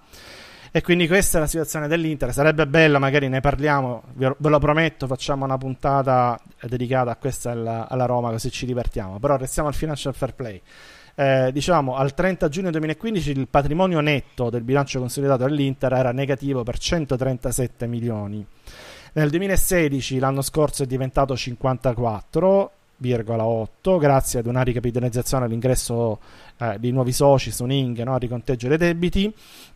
Però questi 54 per i criteri del financial fair play, poi ci arriviamo, che non tiene conto di alcune spese, alla fine sono riusciti ad essere meno di quei 30 no, che sarebbero dovuti essere, mm-hmm. quindi l'Inter è rientrata nella, nei parametri del uh, financial fair play e quest'anno dovrebbe arrivare a zero. Quindi per riequilibrare i conti al 30 giugno 2007, domani, eh, anzi oggi, perché è appena superata sì, la mezzanotte, eh, l'Inter cosa può fare? Può alzare il fatturato con nuove entrate, oppure questa è la cosa più immediata e più facile, vendere giocatori per ottenere delle plusvalenze sufficienti per colmare poi eh, il gap richiesto. Allora, cosa è successo? Che Suning ha trovato un accordo. Eh, fatemi essere un po' cattivo, no? fatemi sorridere, per la vendita dei diritti dei naming rights della Pinetina per circa 15 milioni. E questo, insomma, insomma eh, diciamo che c'è scritto farlocco. Eh, cioè... Queste sono, questa è la finanza creativa che deve, deve, deve fare l'Inter. Oppure mm. C'è un accordo che sta per concludere con un'azienda cinese, credo di auto, produttrice di auto. Né? L'auto ufficiale dell'Inter, 20 milioni a stagione per, per diventare sì, l'auto ufficiale. Prorata, quindi quello, quello, non gli vale nulla. Sì, sì, sì per dire, questa, questa, è la finanza creativa, no? il marketing mm. cinese alla fine possiamo immaginare che tipo di marketing sia. Comunque, eh, qualsiasi qualcosa tipo che ehm, quello che alla fine servirà, diciamo, al netto di tutto saranno delle plusvalenze da 20-25 milioni. Alcuni li hanno già ottenuti vendendo Banega, Caprari, Caprari stravalutato con la Sampdoria, vabbè, qui potremmo aprire un altro capitolo, e altri giovani. Eh, il resto uscirà probabilmente fuori dall'operazione con il Genova appunto, che è fantastica. Che fantastica. È fantastica. Io, io lì, mi, lì ci vuoi io andare sono, Vai. Sì, no, perché mi sono preso appunti, tutto qua, eh, mi sono, vai, mi sono vai, salvato vai. la pagina di Di Marzio. Eh, allora, vai tu. Allora, ha, ha, acquisito due giovani del 2001 per un complessivo valore di 60 milioni. Mm.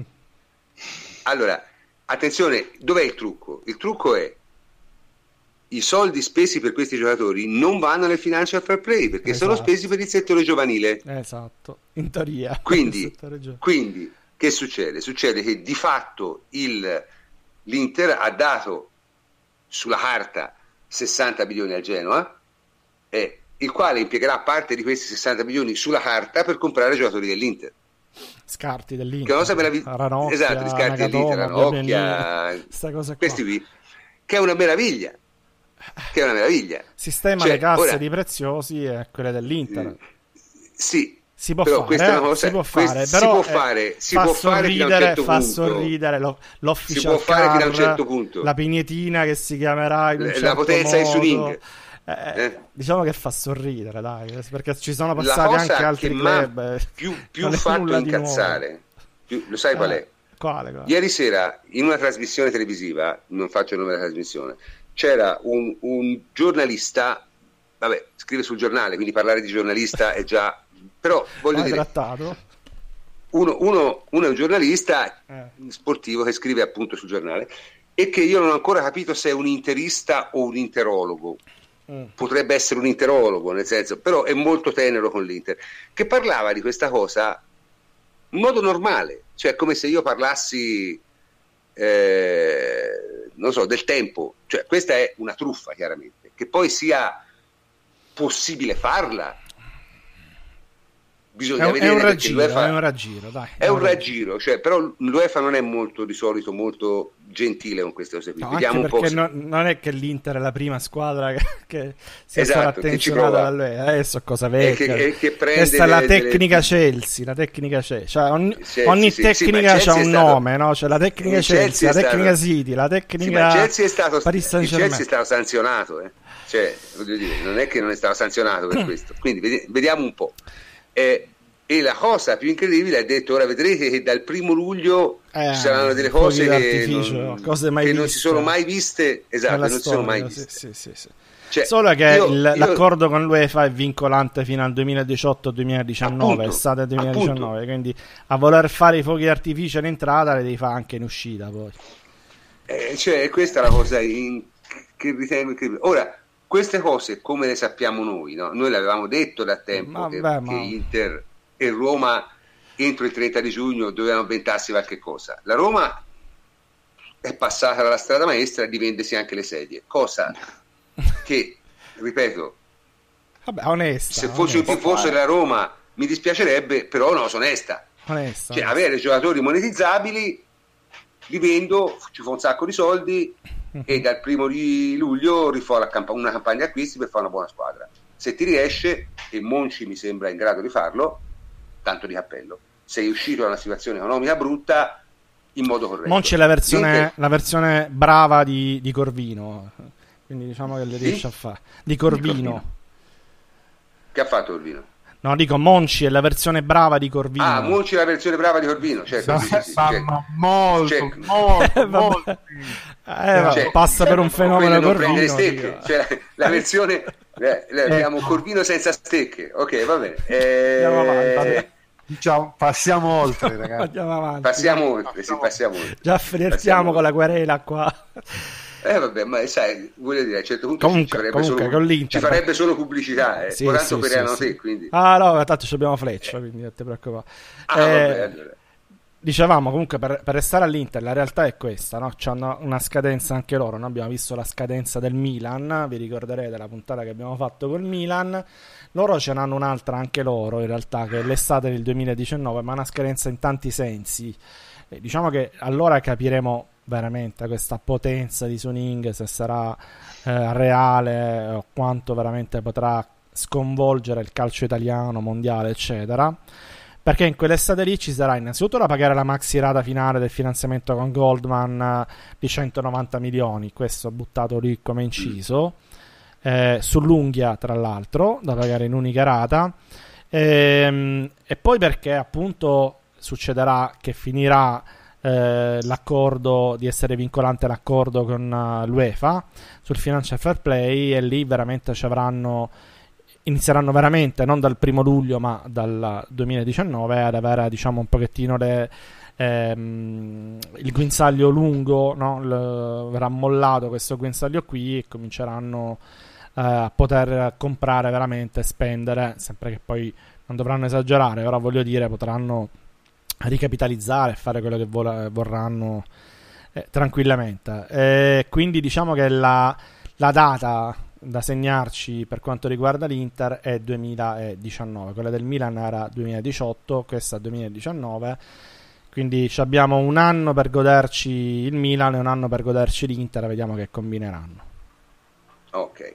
Eh, un'ultima osservazione prima di chiudere, eh, qui mh, c'è un, un, un, un ascoltatore che si dice ma tra Juventus e Sassuolo le compravendite fatte, Zasa, Marrone, Peluso, Berardi non era analoga anche se a cifre decisamente diverse e reali? No, non è analoga perché quelle erano cifre reali. Cioè se te paghi 60 milioni due ragazzi del 2001 non è una cifra reale. Ragazzi, 15 Eh, sì. anni c'è uno dei due. Eh, cioè, nel senso, è Eh, quella la dai. differenza. Eh, Cioè, tra, tra fare una compravendita tra cose reali a prezzo di mercato 15 ma anni uno e 16 appena compiuti Eh, l'altro. E dai. e fare quello che è evidentemente un raggiro. E se prendi Eh, 15 dai. milioni per Biabiani, eh, magari. Eh, cioè, nel senso, è una follia. Va bene, dai. Andiamo Stasera avanti. siamo... Chi- Chiusura, andiamo chiusura avanti. cazzeggio, Sia- cazzeggio. Chiusura cazzeggio. Allora, per il cazzeggio, signori, abbiamo pensato a qualcosa veramente di speciale. Ve lo siete meritati, è una sorpresa e secondo me è una delle cose più esilaranti che ho sentito mh, negli ultimi sei mesi in assoluto. Ah, premessa, Quindi, premessa, premessa. Allora, il, ci- no- non, la, chiesto... non, la, non la spoilerare però, eh, perché... No, no, no, dico, ci avete chiesto eh, un commento. Ah, non devo spo- la, la vuoi così a crudo e poi facciamo il commento. No, no, no, no, no, vabbè, ci, ave- ci- ci avete chiesto un commento sulle audizioni antimafia, sulle giusto? audizioni in antimafia, sì. Siccome me le avete fatte sentire tre ore di audizione antimafia, anzi in realtà no, cioè, ne ho sentite due perché eh, Preziosi non ce l'ho fatta proprio, vi avviso.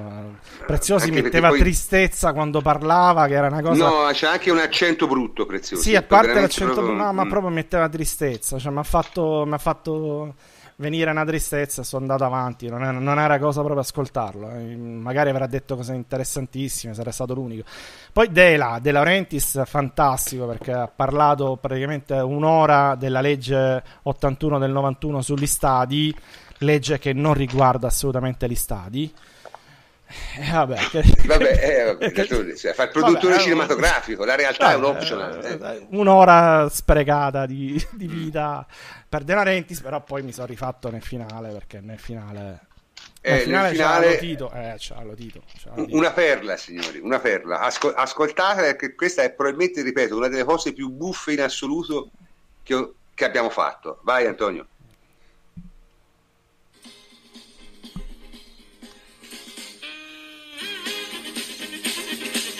Quando io sono entrato dopo 3-4 giorni, la dirigenza dell'epoca mi disse che avrei dovuto incontrare i tifosi.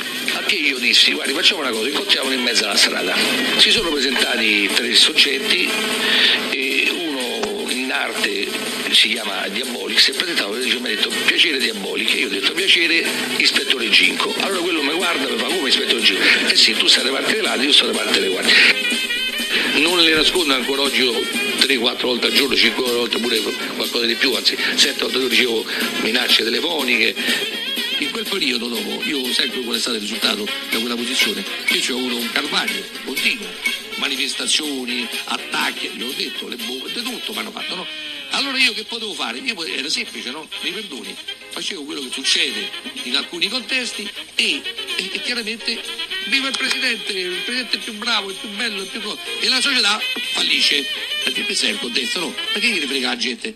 Quelli, eh, eh, Cicero Protomo l'ora. Io ho sempre detto, nella carta d'identità, c- professione c'è sta scritto tifoso, eh, perché il gioco del calcio non è come il gioco del bocce, non conta chi ce va più vicino, devi vincere, ma devi vincere e capire a quale prezzo. Sa perfettamente che errare un manomessa siete perseverare, essere molli.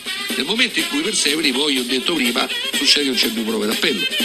Allora questi dicono, ma voi proteste? Io ho detto, alt, avete sconfinato. Io faccio il presidente, voi fate i tifosi. Chiunque vuole corcire la mia volontà lo faccio arrestare. Fare come mi pare. sì. E, e poi qualcuno, voglio il cavalluccio, ricordo il cavalluccio era il simbolo della verità. Quella a dondolo compro. Questo è stato. Però dopo, eh sì, è stato così, è vero. Sanno quel loro. Sanno che se sbagliano con me troveranno un muro, non la linea Maginot che è stata poi superata con il lanciafiamme all'epoca dei tedeschi. Troveranno un muro invalicabile. Capito? Perché questo eh, purtroppo se noi uno fa eh, scende a compromessi, una volta c'è Malli, una volta eh, non c'è Malli, una volta ci fa accordi, eh, poi dopo devi aspettare pure dei ritorni no? negativi.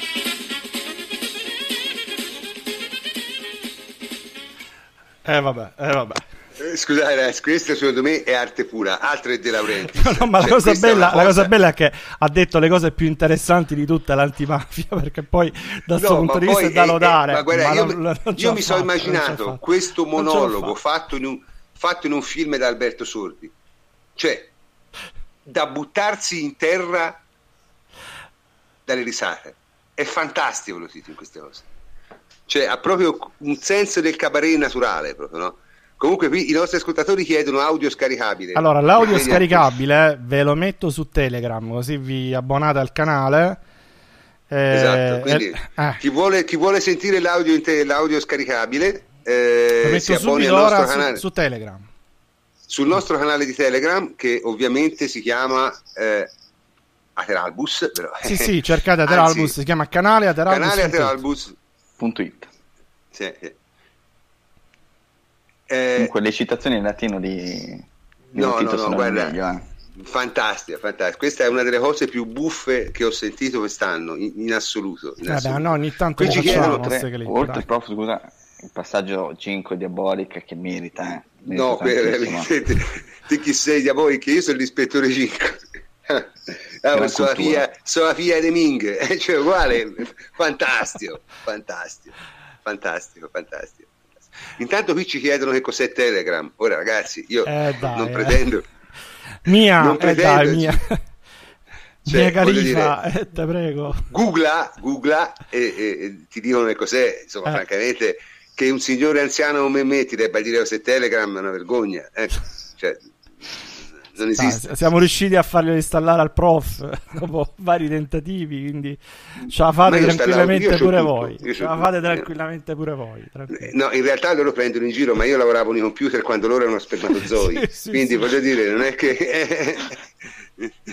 Comunque dai, abbiamo cazzeggiato a sufficienza per stasera, ci siamo divertiti, stasera è stata una puntata molto più leggera, si spera che Marotta ci dia qualcosa di più da fare almeno la prossima settimana, si No, spera. se no qualche argomento ce l'abbiamo, ce lo prepariamo, ce abbiamo il VAR, ce abbiamo Ah, il VAR, i il VAR bilanci, male. ce abbiamo qualche puntata storica. Oh, qua Marotta ti diamo l'ultimatum, o ci porti i calciatori o cominciamo con la, la grande che volete fare? La Russia, che volete fare? No, lo Che Spartak, cosa ragazzi, Ah, lo lo Spartak. Spartak. Eh, eh, allora, Eh, dai. Lo Spartak... Marotti, lo Spartak prego, che- salvaci dallo Spartak. Dacci, dacci un centrocampista eh, richiesta personale, dai.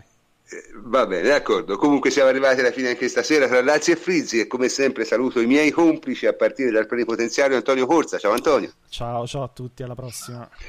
Davide Ruzzi, ciao Davide. Ad Maiora. Eh, Buonasera. E Francesco, eh, scusate, Enrico Ferrari, ciao Henry. Eh, ciao, buonanotte a tutti. Qualcuno mi ha chiesto di essere un po' più social, ci proverò, che... Ma vabbè, dai, non esagerare, poi ti, poi ti allarghi. C'hai Me- famiglia, meglio, di, tutto, meglio eh. di no, meglio di no. C'hai famiglia, eh, non, non è, non- non è il caso. Bene, io eh, chiudo dicendo che ehm, questa settimana sono stato giustamente, eh, o forse ingiustamente, non lo so, accusato di essere uno degli imam del tutto va bene. No? E io ho immediatamente provveduto correggendo il mio avatar con un berrettino da imam che vedo mi sta anche parecchio bene. In ogni caso, eh, ah, una cosa va detta, no ragazzi scusate, eh, eh, c'è qualcuno nato prima del 49 in questo podcast? No, io sono del 57, ho 60 anni, non ne ho 70. Spero di arrivare a 170, però ancora non ci sono arrivato. In ogni caso, eh, mi sono messo il berrettino delle mamme e quindi ovviamente stasera vi posso salutare in un solo modo. Allah Akbar. Buonanotte a tutti.